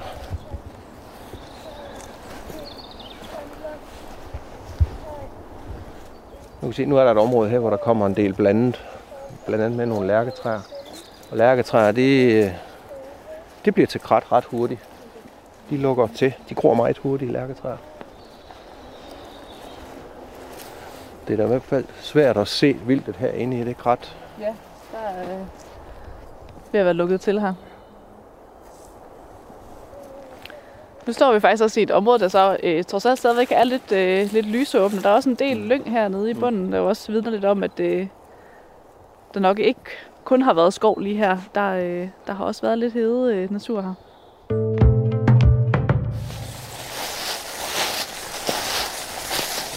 Men når man har sådan et stort område som det her, så, så, har, så kommer der også en del historier hen med tiden. Øhm, Borge, eller ham, der har, har skoven her nu, han har jo fortalt en del historier herudefra. Og øh, vi har da også hørt lidt over fra Jomfrubakken herovre. Jeg ved ikke, om I kender Jomfrubakken. Nej. Det er jo et sted af et... Men mig er, der var jo noget kloster i, før i tiden. Og der var en del nonner i det kloster. Og de brugte altså de søer, der ligger heromme, som badesøer. Og jamen, der går, der går en del historie omkring den slags. Øh, den, den værste, jeg har hørt, det var noget med, at man vist nok kunne blive jomfru af at bade herude igen. øh, jeg ved ikke, om den helt... Øh, men, og så har der også fortalt nogle historier om nogle kæmpe sten, der ligger heroppe i, i bakkerne.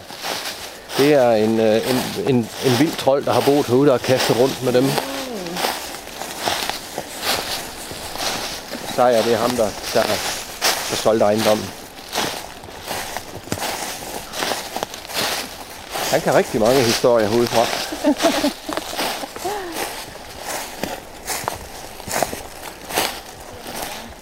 Ja, hvad betyder sådan noget kulturhistorie egentlig for, øh, hvis man skal sælge et sted? Er der, øh, har det nogen ekstra værdi med sådan... Øh, Jo, det vil jeg sige. Nu går jeg selv meget op i historier, så, så den slags vil jeg meget naturligt tage med ind i, når jeg går rundt og fortæller lidt om sådan en ejendom her. Ja. Øh, hvem der har ejet den, og hvad, hvad, sådan nogle sjove historier, som nævnt før. Mm. Øh, for eksempel, at kongen har gået på jagt. Hvad ved jeg? Der kan være mange mærkelige historier. Er der også en lille, en lille bæk, der løber hernede ja. i bunden af skoven. Ret fin snodet forløb. Den går op til de her omtalte søer, jeg nævnte før. Ja, jom. Jomfru. Ja.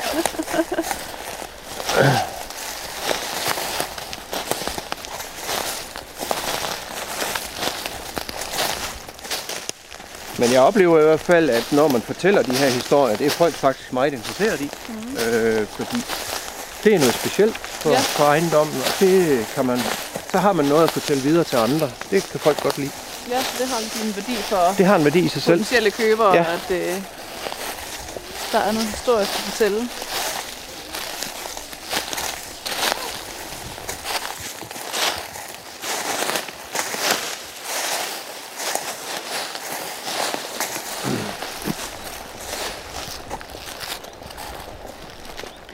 Men nu det der, øh, nu har du netop sagt, at det, det er jo en stor skov, vi går i, ja. hvor det kun er en lille del, der er til salg. Er der nogle øh, sådan, øh, udfordringer ved, at man så køber den der lille del af skoven? At Hvad for nogle tanker gør folk sig om, omkring det? Altså, hvis man er jæger eller naturelsker, vil jeg jo egentlig påstå, at det gør ikke noget, at det er en lille del af en stor skov, fordi så er der noget mere øh, storskov omkring Ja, det, hvor man så har, også har storskov i sin egen lille andel af det. Og det tror jeg faktisk, at det er... Det, især jægerne er glade, fordi så der har man mulighed for at se krondyr. Mm. Og nu sagde jeg se krondyr. Det er vigtigere end at skyde dem, men uh, for nogle jæger vil man gerne skyde krondyr, men det er altså også flot dyr at se på. Der er sådan lidt, lidt storhed over, at, at der er den slags dyr i en skov. Jeg tror ikke, vi ser dem i dag. Vi snakker for meget. Det gør vi nok, ja. Altså det er måske vel der er større værdi faktisk, at det er en del af en større skov, end hvis det lå 12 hektar for sig selv et ja. eller andet sted. Altså, hvis det er 12 hektar, der ligger med marker rundt om, kan også godt have værdi, fordi det er ligesom om sådan en skov suger meget øh, livet fra markerne ind i den her lille skov. Og dermed bruger de det lille område som helle, og så går de ud og æder ud på markerne. Så det er også en mulighed. Mm. Men der er det sjældent, man ser krondyrene. Var det her, vi skulle op, Pernille? Eller Vi var skal det... tak længere hen. Tak længere hen. Okay. Den der sti, den, er- den, den bliver lidt svær. okay. Nu holder vi os fra.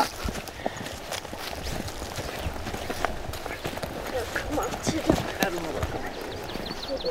Ja, den er langt, jeg ved det. Vi tager jo tre skridt hver gang.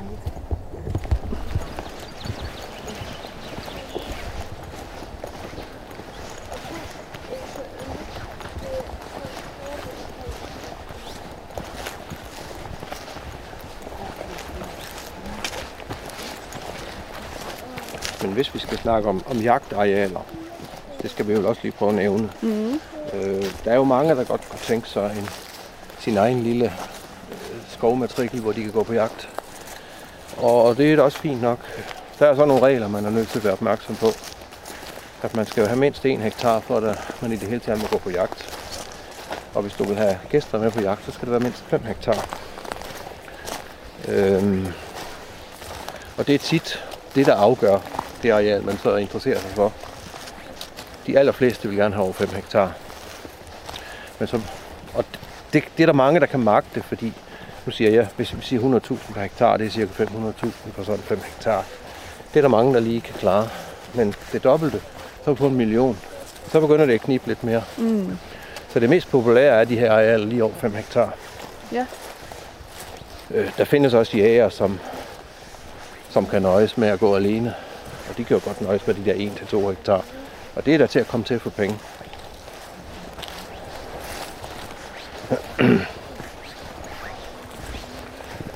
Ja, det giver god mening, der så er mest interesse for, når vi kommer over de 5 hektar, men stadigvæk under de 10, så man ikke kommer ud i nogle af de udfordringer, som Pernille også øh, taler om, eller hvordan? Nå, jamen... Øh, Eller er det noget helt andet, det er når det er noget helt skov? andet nu. Øh, det hun nævner nu, det er jo øh, det, er det vi kalder en landbrugsejendom. Mm. Når den er under 10 hektar, så har du mulighed for at belåne den med 80 procent. Ja. Og hvis du er over 10, så er det en 60 til 70. Det afhænger vist lidt af situationen. Øh, men når det er en skov, der er der ikke nogen regler om den slags. Okay. Så der er det nok 60 procent, der er egentlig afgørende hele vejen igennem. Og det er uanset størrelsen, så simpelthen? Eller Det skulle jeg mene, ja. Okay.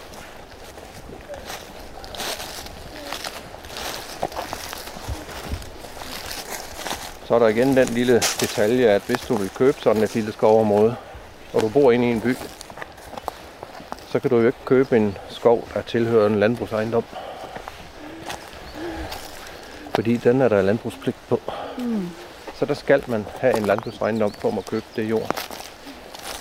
Men øh, der findes arealer, hvor der er friskov, som det hedder. Det hører ikke til en landbrugsejendom. Det kunne være noget gamle moseområde, der er grudt til. Og det kan private altså godt eje. Det areal, vi har her, det er jo det har tilhørt en landbrugsejendom. Øhm, nu er det skilt fra som en bygningsløs landbrugsejendom. Okay. Øh, når man skal købe det, så skal man eje en bygningsholdig landbrugsejendom. Ellers kan man ikke købe det. Det er sådan nogle lidt sjove regler, der er i Ja. landbrugsloven.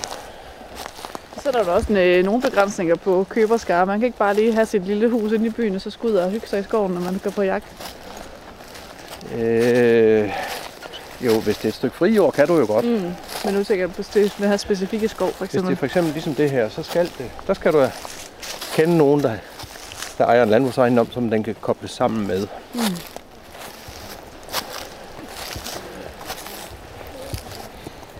Men der er jo lidt forskellige øh, ting at gå på jagt efter i Danmark. Er der nogen forskel på, om det er mest rådyr, eller om det er krondyr, dårdyr, sitkær, sitkær, der er øh, i sådan et område? Sikær, de er ikke så udbredt som de andre. Men de findes rundt omkring. Men ikke her i området, tror jeg ikke. Øhm, jamen det normale er jo, at der er rådyr på, på jagtområderne. Øh, og det har selvfølgelig en værdi jagtmæssigt. Men jeg kan da sige, at hvis der er krondyr også, så fordobler det jagtværdien.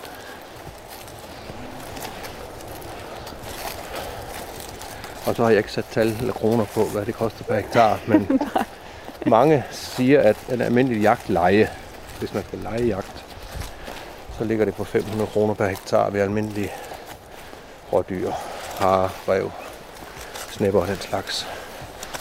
Mens det er det dobbelte med Mm. krondyr, og samtidig højere, hvis der er rigtig mange krondyr.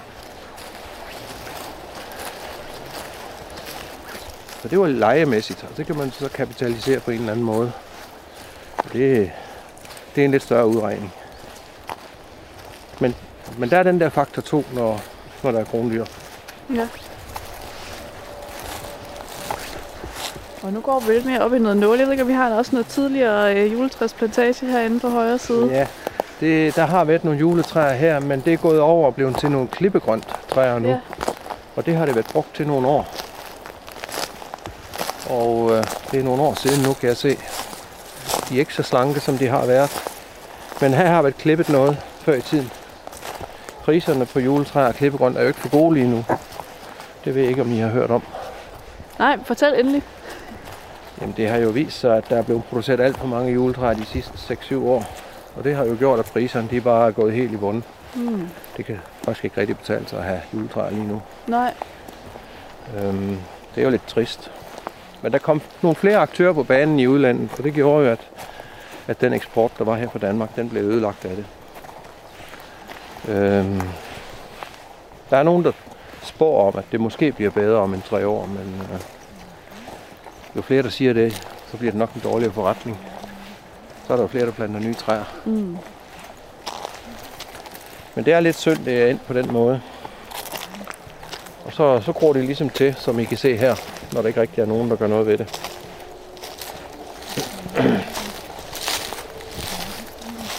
Før i tiden, der er juletræer, det var faktisk en rigtig god forretning at have dem.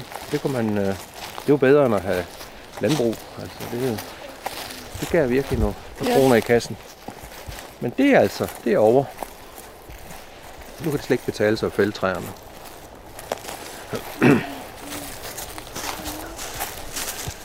Nu kan jeg ikke huske, om vi...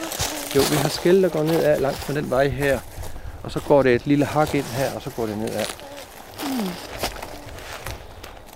Og der er lige en mark der på enden, men det er da en af de få. Ja, der er der noget, der er helt åbent dernede. Det ser ud som om det er fræset. Kan jeg vide, om de skal til at plante træer deroppe? Ja, sandt nærmest.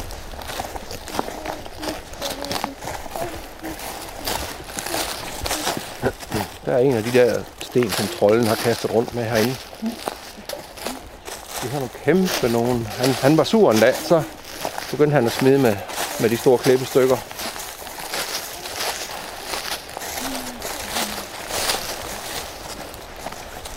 Nu går vi faktisk lige forbi et øh, parti her med nogle døde træer inde på højre side. Øhm, noget godt stående dødt ved. Ja. Når du har folk med ude og se sådan et, øh, et område her, vil de så blive skræmt af sådan noget her, for eksempel, der ser sådan lidt, lidt rodet og, og knap så det vil øh, jeg nu ikke idyllisk ud? sige. Altså, det må helst ikke være hele skoven, ser sådan, men at der er nogle steder, hvor det bare ser ud, som det gør her, det gør det jo kun, det er kun med til at gøre det varieret, og, og folk kan faktisk godt lide, at man gør lidt for, for det der lidt, øh, man ikke normalt ikke snakker om, insekter og, at der er plads til nogle spætter og forskellige andre ting. Det kan folk egentlig godt lide, at man, man har den alsidighed med i det også. Så det vil jeg ikke sige, det er ikke nogen ulempe. Og selvom man er produktionsorienteret, så er der altså mange, der godt vil tillade nogle lommerhister her med forskellige øh, øh, naturting. Ja. Så firkentet er vi heller ikke som, øh, som skovejere. Der skal være plads til lidt af hvert. Det gør det simpelthen, øh, jamen, både for ens egen skyld, men også for, for naturens skyld. Der synes jeg nu, det er okay.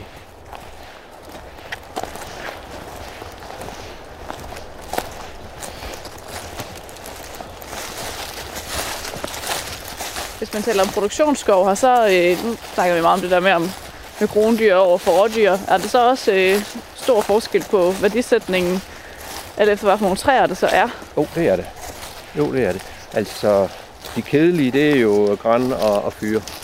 Det er jo, jamen, det er jo sådan noget, man kan bruge til, til nogle brædder hjem til stuen eller sådan et eller andet. Øh, men øh, den store værdi, det er ikke sådan det, man normalt snakker så meget om. Det er mere, når vi kommer op i de sådan lidt tykkere stammer som dem her. Øh, der er jo mulighed, når de er så lige som de er, der kan jeg lave tømmer af det her. Altså øh, større stykker tømmer, og det er der altså nogen bliver penge i. Mm. Øhm, øh, hvad hedder det? Bøgetræerne, vi så deromme, de var noget mere knudret i det, så der er det sværere at lave tømmer ud af. Øh, der er nogen, der forsøger alligevel, og det er også nogle høje priser, der er, for det er jo hårdt træ. Øh, noget som lærk, altså det har egentlig også en stor værdi, fordi de kan bruges til nogle lidt mere specielle ting. De er nemlig mere hårdføre over for naturen. Og de er egentlig, det er egentlig et, et godt træ, fordi det gror hurtigt, og det giver hurtigt noget vedmasse. Så det kan faktisk godt give nogle indtægter, hvis ellers der er lidt strøm i jorden, som vi kalder det. Det skal ikke bare være sandjord. Men man risikerer jo så også, som I kan se, der er lidt, lidt angreb af noget svamp. Og det er et asketræ, vi har der. De har været lidt udsat nogle år.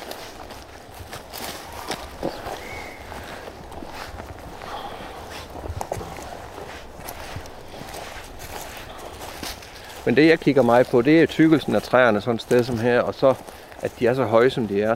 For mig at se, der er det et tegn på, at vi har en god øh, vækst i jorden simpelthen. Mm. Der er basis for at kan lave store træer her. Det har en værdi. Ja.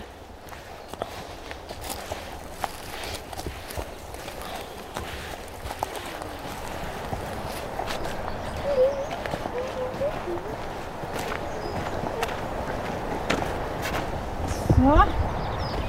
Nå, nu skal du snart ind og lave mad. Du skal ind og skære spidskål, og du skal ind og skrælle gulerødder. Er du godt klar over det? Jeg vil spise noget af gulerødderne. Nå, du vil spise dem i stedet for. Har I studeret lidt af historien i området herude ellers? Ikke sådan rigtig nej. Der har jo ligget en stor cementfabrik hernede Okay. for mange år siden. Kalkværk og cementfabrik. Og nu ligger der jo en stor saltfabrik i stedet for. Og det har jo, det har jo gjort, at der altid har været meget aktivitet her langs med fjorden. Med produktion og, og jamen, fabrikker i det hele taget. Og det er jo derfor, der bor så mange mennesker her langs med vandet fra gammel tid af. Altså, vi har fået historien om, hvorfor det hedder Kongsdal dernede. Okay. At det er øh, rundetårn, og det, det er jo kalket med kalk herovre fra den her oh. kalk, en gammel kalkmine, der så er bare sammen derovre, kan man sige. Okay. Men øh, det krat, der vi købte med derovre, der har ligget kalkmine under den. Uh, Og det er helt tilbage fra den tid, det hed Kongsdal, hvor kongens skibe, de så sejlede herover for hente kalk til rundetårn. Til og Rundetårn, de ting okay. Fra, øh, så det er, det er helt tilbage derfra. Skal du ind til Kato?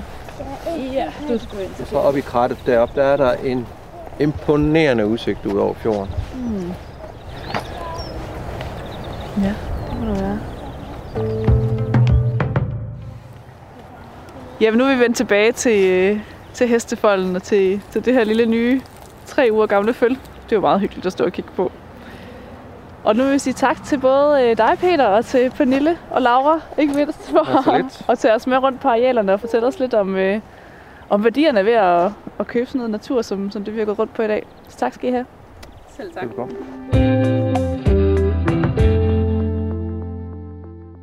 Så er vi tilbage i studiet, hvor vi har en gæst i dag, Øh, og det er lektor Hans Henrik Brun fra Københavns Universitet. Og øh, Hans Henrik er taget herover for at tale om værdien af naturen.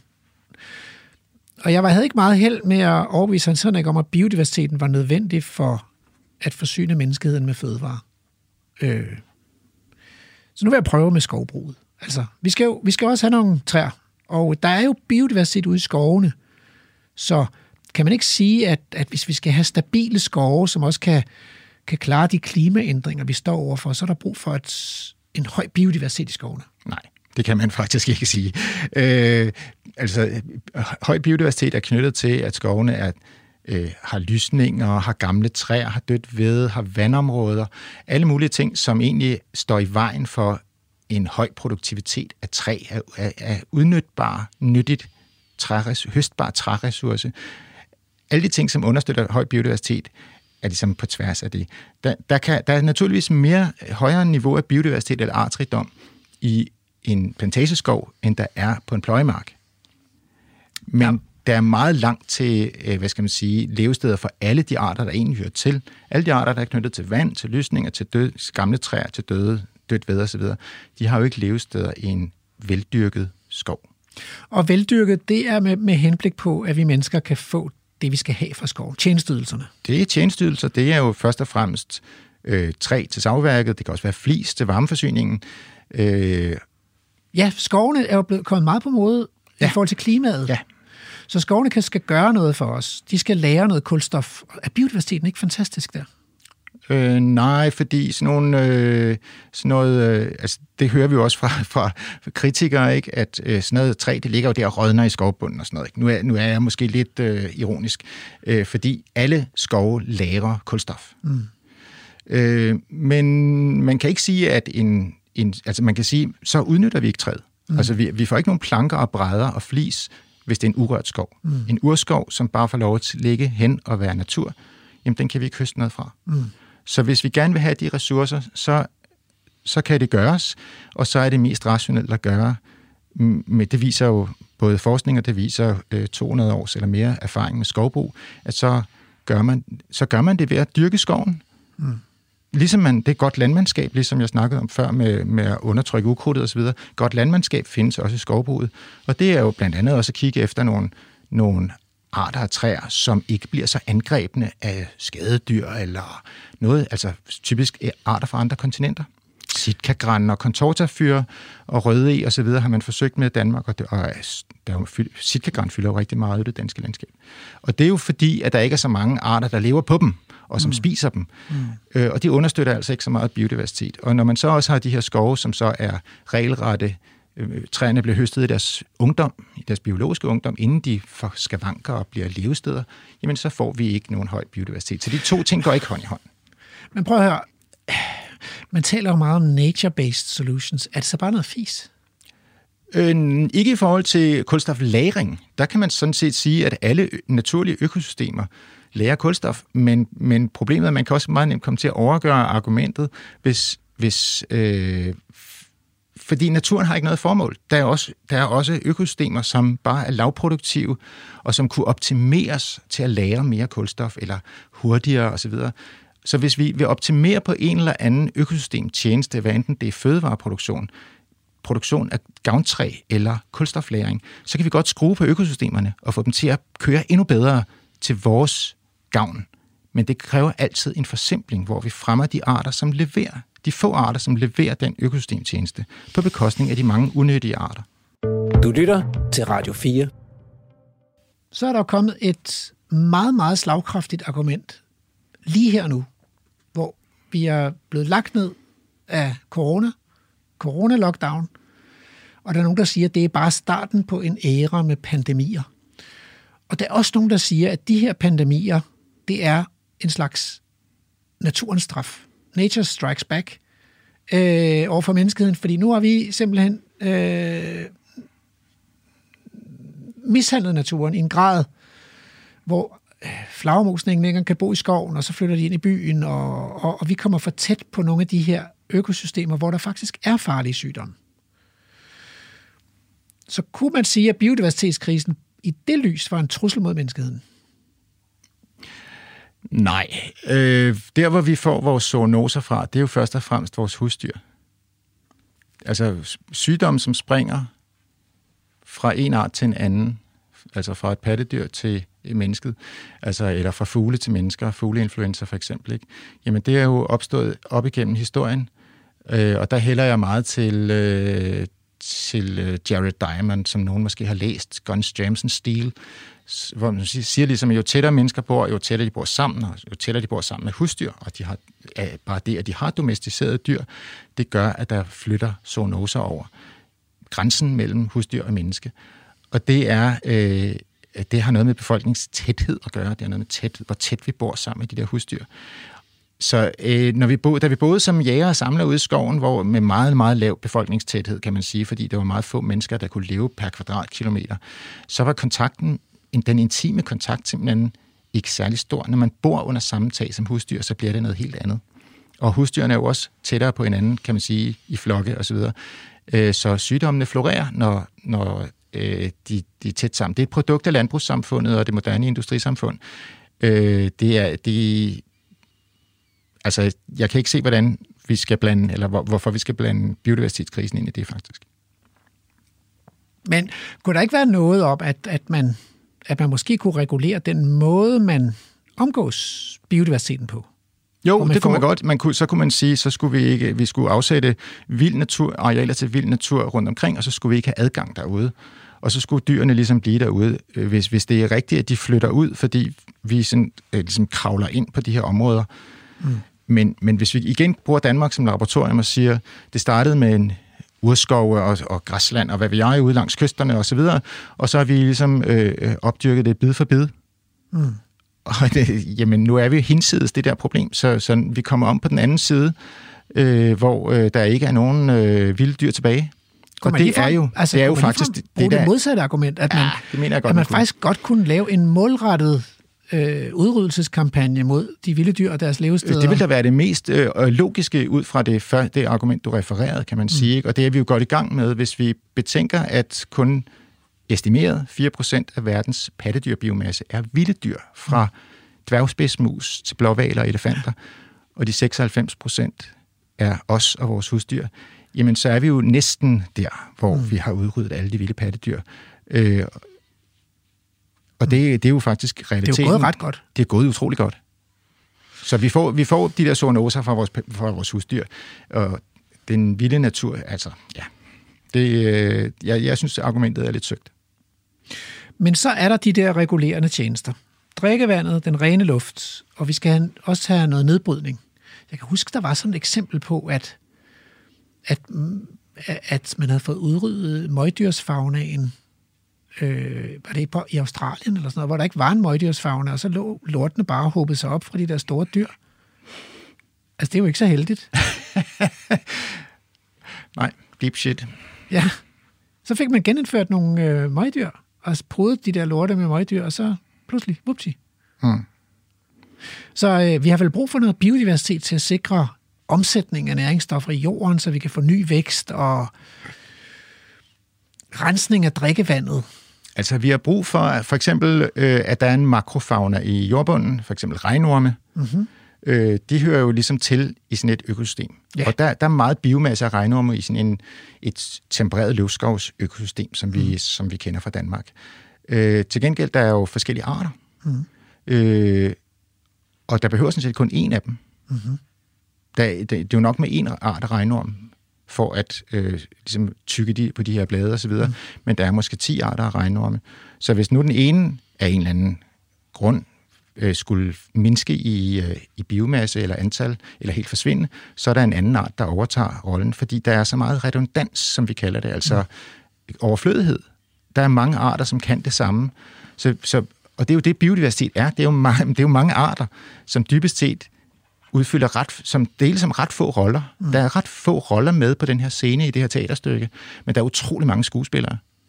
Så når hvis den ene får forfald, men så står der jo 20 vikarer i kø.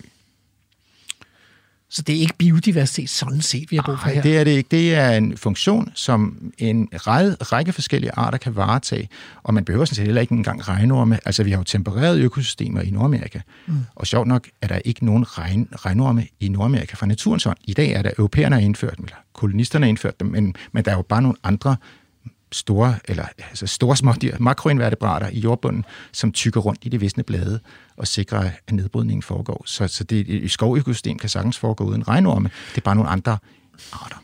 Men, men vi mennesker har jo virkelig øh, øh, bidraget til biodiversitetskrisen i Danmark. Der er virkelig mange ensformige, monotone økosystemer, dyrkede marker og kedelige plantager og kedelige byer og sådan noget. Er der ikke et eksempel på, at nogle af de her økosystemer er, er kollapset under manglen på biodiversitet? Jeg kender ikke noget. Jeg vil altså øh, elske, var jeg lige ved at sige, hvis du kunne give mig et eksempel, men jeg har virkelig let med lys og lygte, og jeg kender ikke nogen eksempler, hvor, øh, hvor det er kollapset, hvor det ligesom den, de sjældne arter er uddøde en efter en, og så lige pludselig uddøde den ekste art, og så kollapsede økosystemet. Jeg kender simpelthen ikke nogen eksempler på det. Altså, nogen, mange af lytterne har måske hørt den her analogi med flyvingen. Vi sidder i en flyvemaskine, vi kan kigge ud af vinduet, de her nitter, som holder vingerne fast, de falder af en efter en, og så røg der en til, og så røg der en til, og det svarer så til arter i økosystemerne. Og så på et tidspunkt, så ryger den kritiske nitte, og så falder, flyve, falder vingen af, og styr, flyvemaskinen, flyvemaskinen styrter ned, og vi dør alle sammen. Ikke? Mm.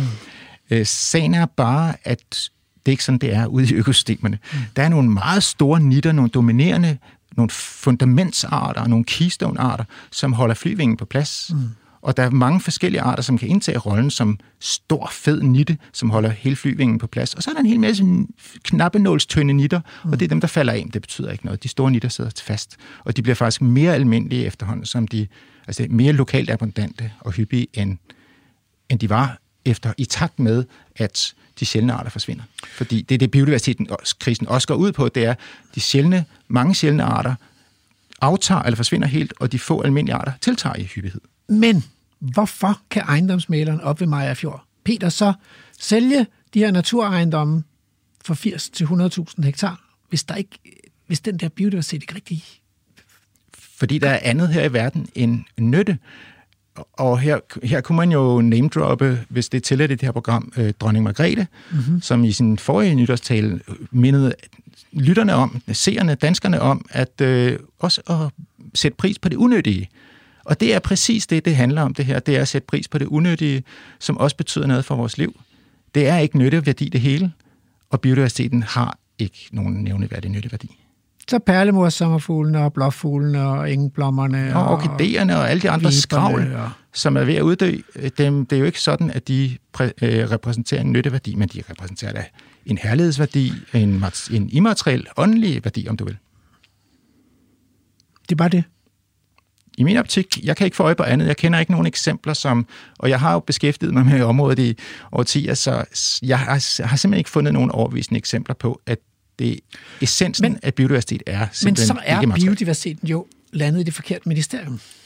Fordi ja, det kan du det, det er jo ikke en, så er det jo ikke sådan en, en begrænset ressource, som nu er i krise. Eller sådan noget. Det er virkelig en, mere, det er mere skabelse. Det, det er måske bedre med Kulturministeriet, kunne man foreslå. Ja, måske skulle vi have et naturministerium. Eller et Naturministerium. Men ja, øh, enig. Det er, jeg er meget skeptisk over for de her tanker om, om tipping points, for eksempel. Det er klart, at, at tipping points eksisterer øh, i forhold til os og vores udnyttelse af økosystemer, vores landbrug osv., hvis, hvis øh, klodens globale, øh, hvis, hvis den globale temperatur stiger over et eller andet, så kunne man forestille sig, at der var et tipping point, eller vi opbruger al fosfat, mm. ligesom olien, vi har snakket om, forsvinder. Så er der også en ligesom udløbsmængde på fosfat. Der er en, der er en endelig mængde, vi kan udvinde. Mm. Men biodiversitet, jamen, og det er de sjældne ubetydelige arter, som forsvinder. Det er det, krisen går ud på. Mm. Og de almindelige arter bliver lidt mere almindelige. Mm. Øh, og vores afgrøder er jo ikke... Honningbien, hvede, majs øh, og så videre er jo ikke truet af udryddelse. Svin og så videre. De, de, de trives jo som aldrig før. Nå. Hvad er så, altså, hvad er så løsningen? Altså, hvordan kan vi... Hvis nu... Fordi vi har en biodiversitetskrise. Så hvis nu vi bliver enige om, at okay, vi, det er ikke fødevareforsyning, det er ikke drikkevandsforsyning, det er ikke øh, vores overlevelse, men der er en biodiversitetskrise, og det betyder noget for os, at der stadigvæk er nogle, nogle, nogle viber, nogle engblommer og, og nogle sommerfugle tilbage. Fordi det bare giver mening. Det vil vi gerne have. Og nogle elefanter og næsehorn i øvrigt. Hvad skal vi så gøre? Hvad Så skal, vi, så skal vi beslutte os for at afsætte areal til bare at være vild natur. Uden at, for, uden at forvente noget afkast, om jeg så må sige. Uden at forvente, at det er nyttigt. Det vil så være til glæde for os, mm. eller det vil være øh, føles etisk rigtigt at gøre, Mm. at vi ikke udrydder alle de her 12 millioner andre arter, som vi lever, som vi deler den her jordklode sammen med, som man kunne argumentere for, har lige så meget ret til at være her, som vi har. Øh, så der er sådan et, et, en etisk fordring her, ikke?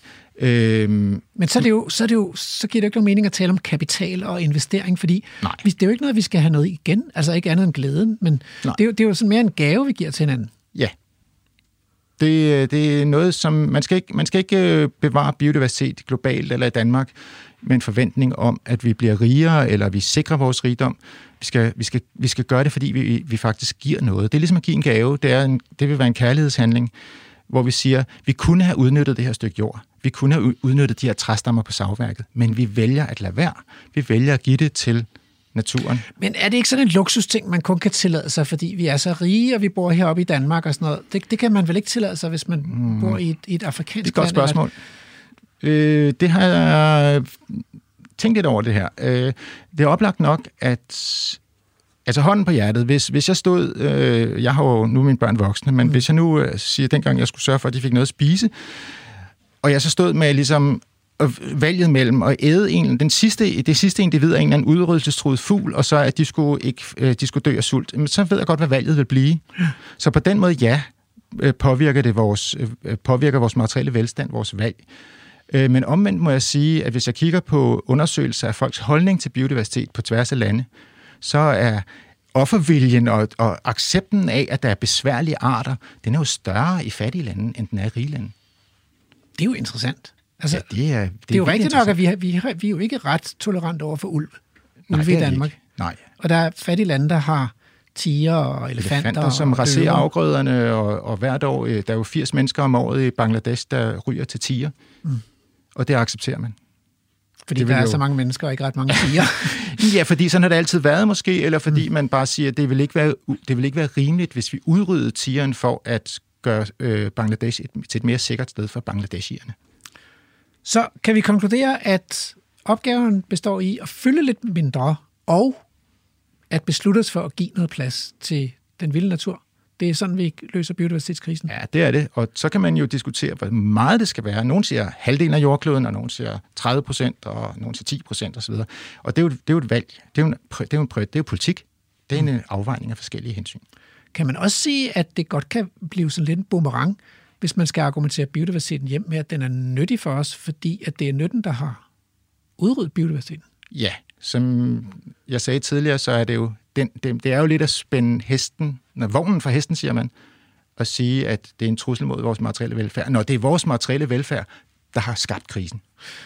Hans Henrik Brun, lektor ved Københavns Universitet. Tak fordi du var med. Selv tak.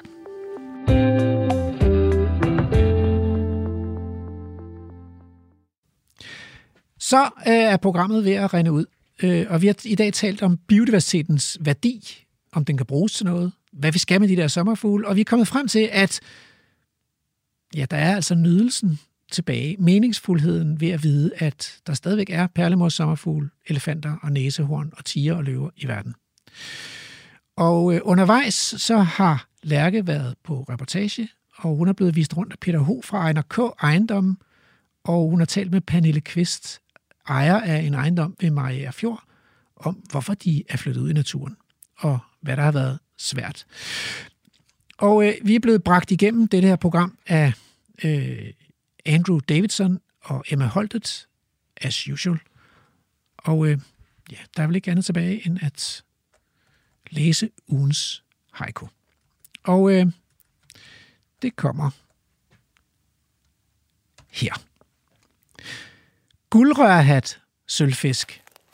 Glinsende smaragdlibel, men kan de spises?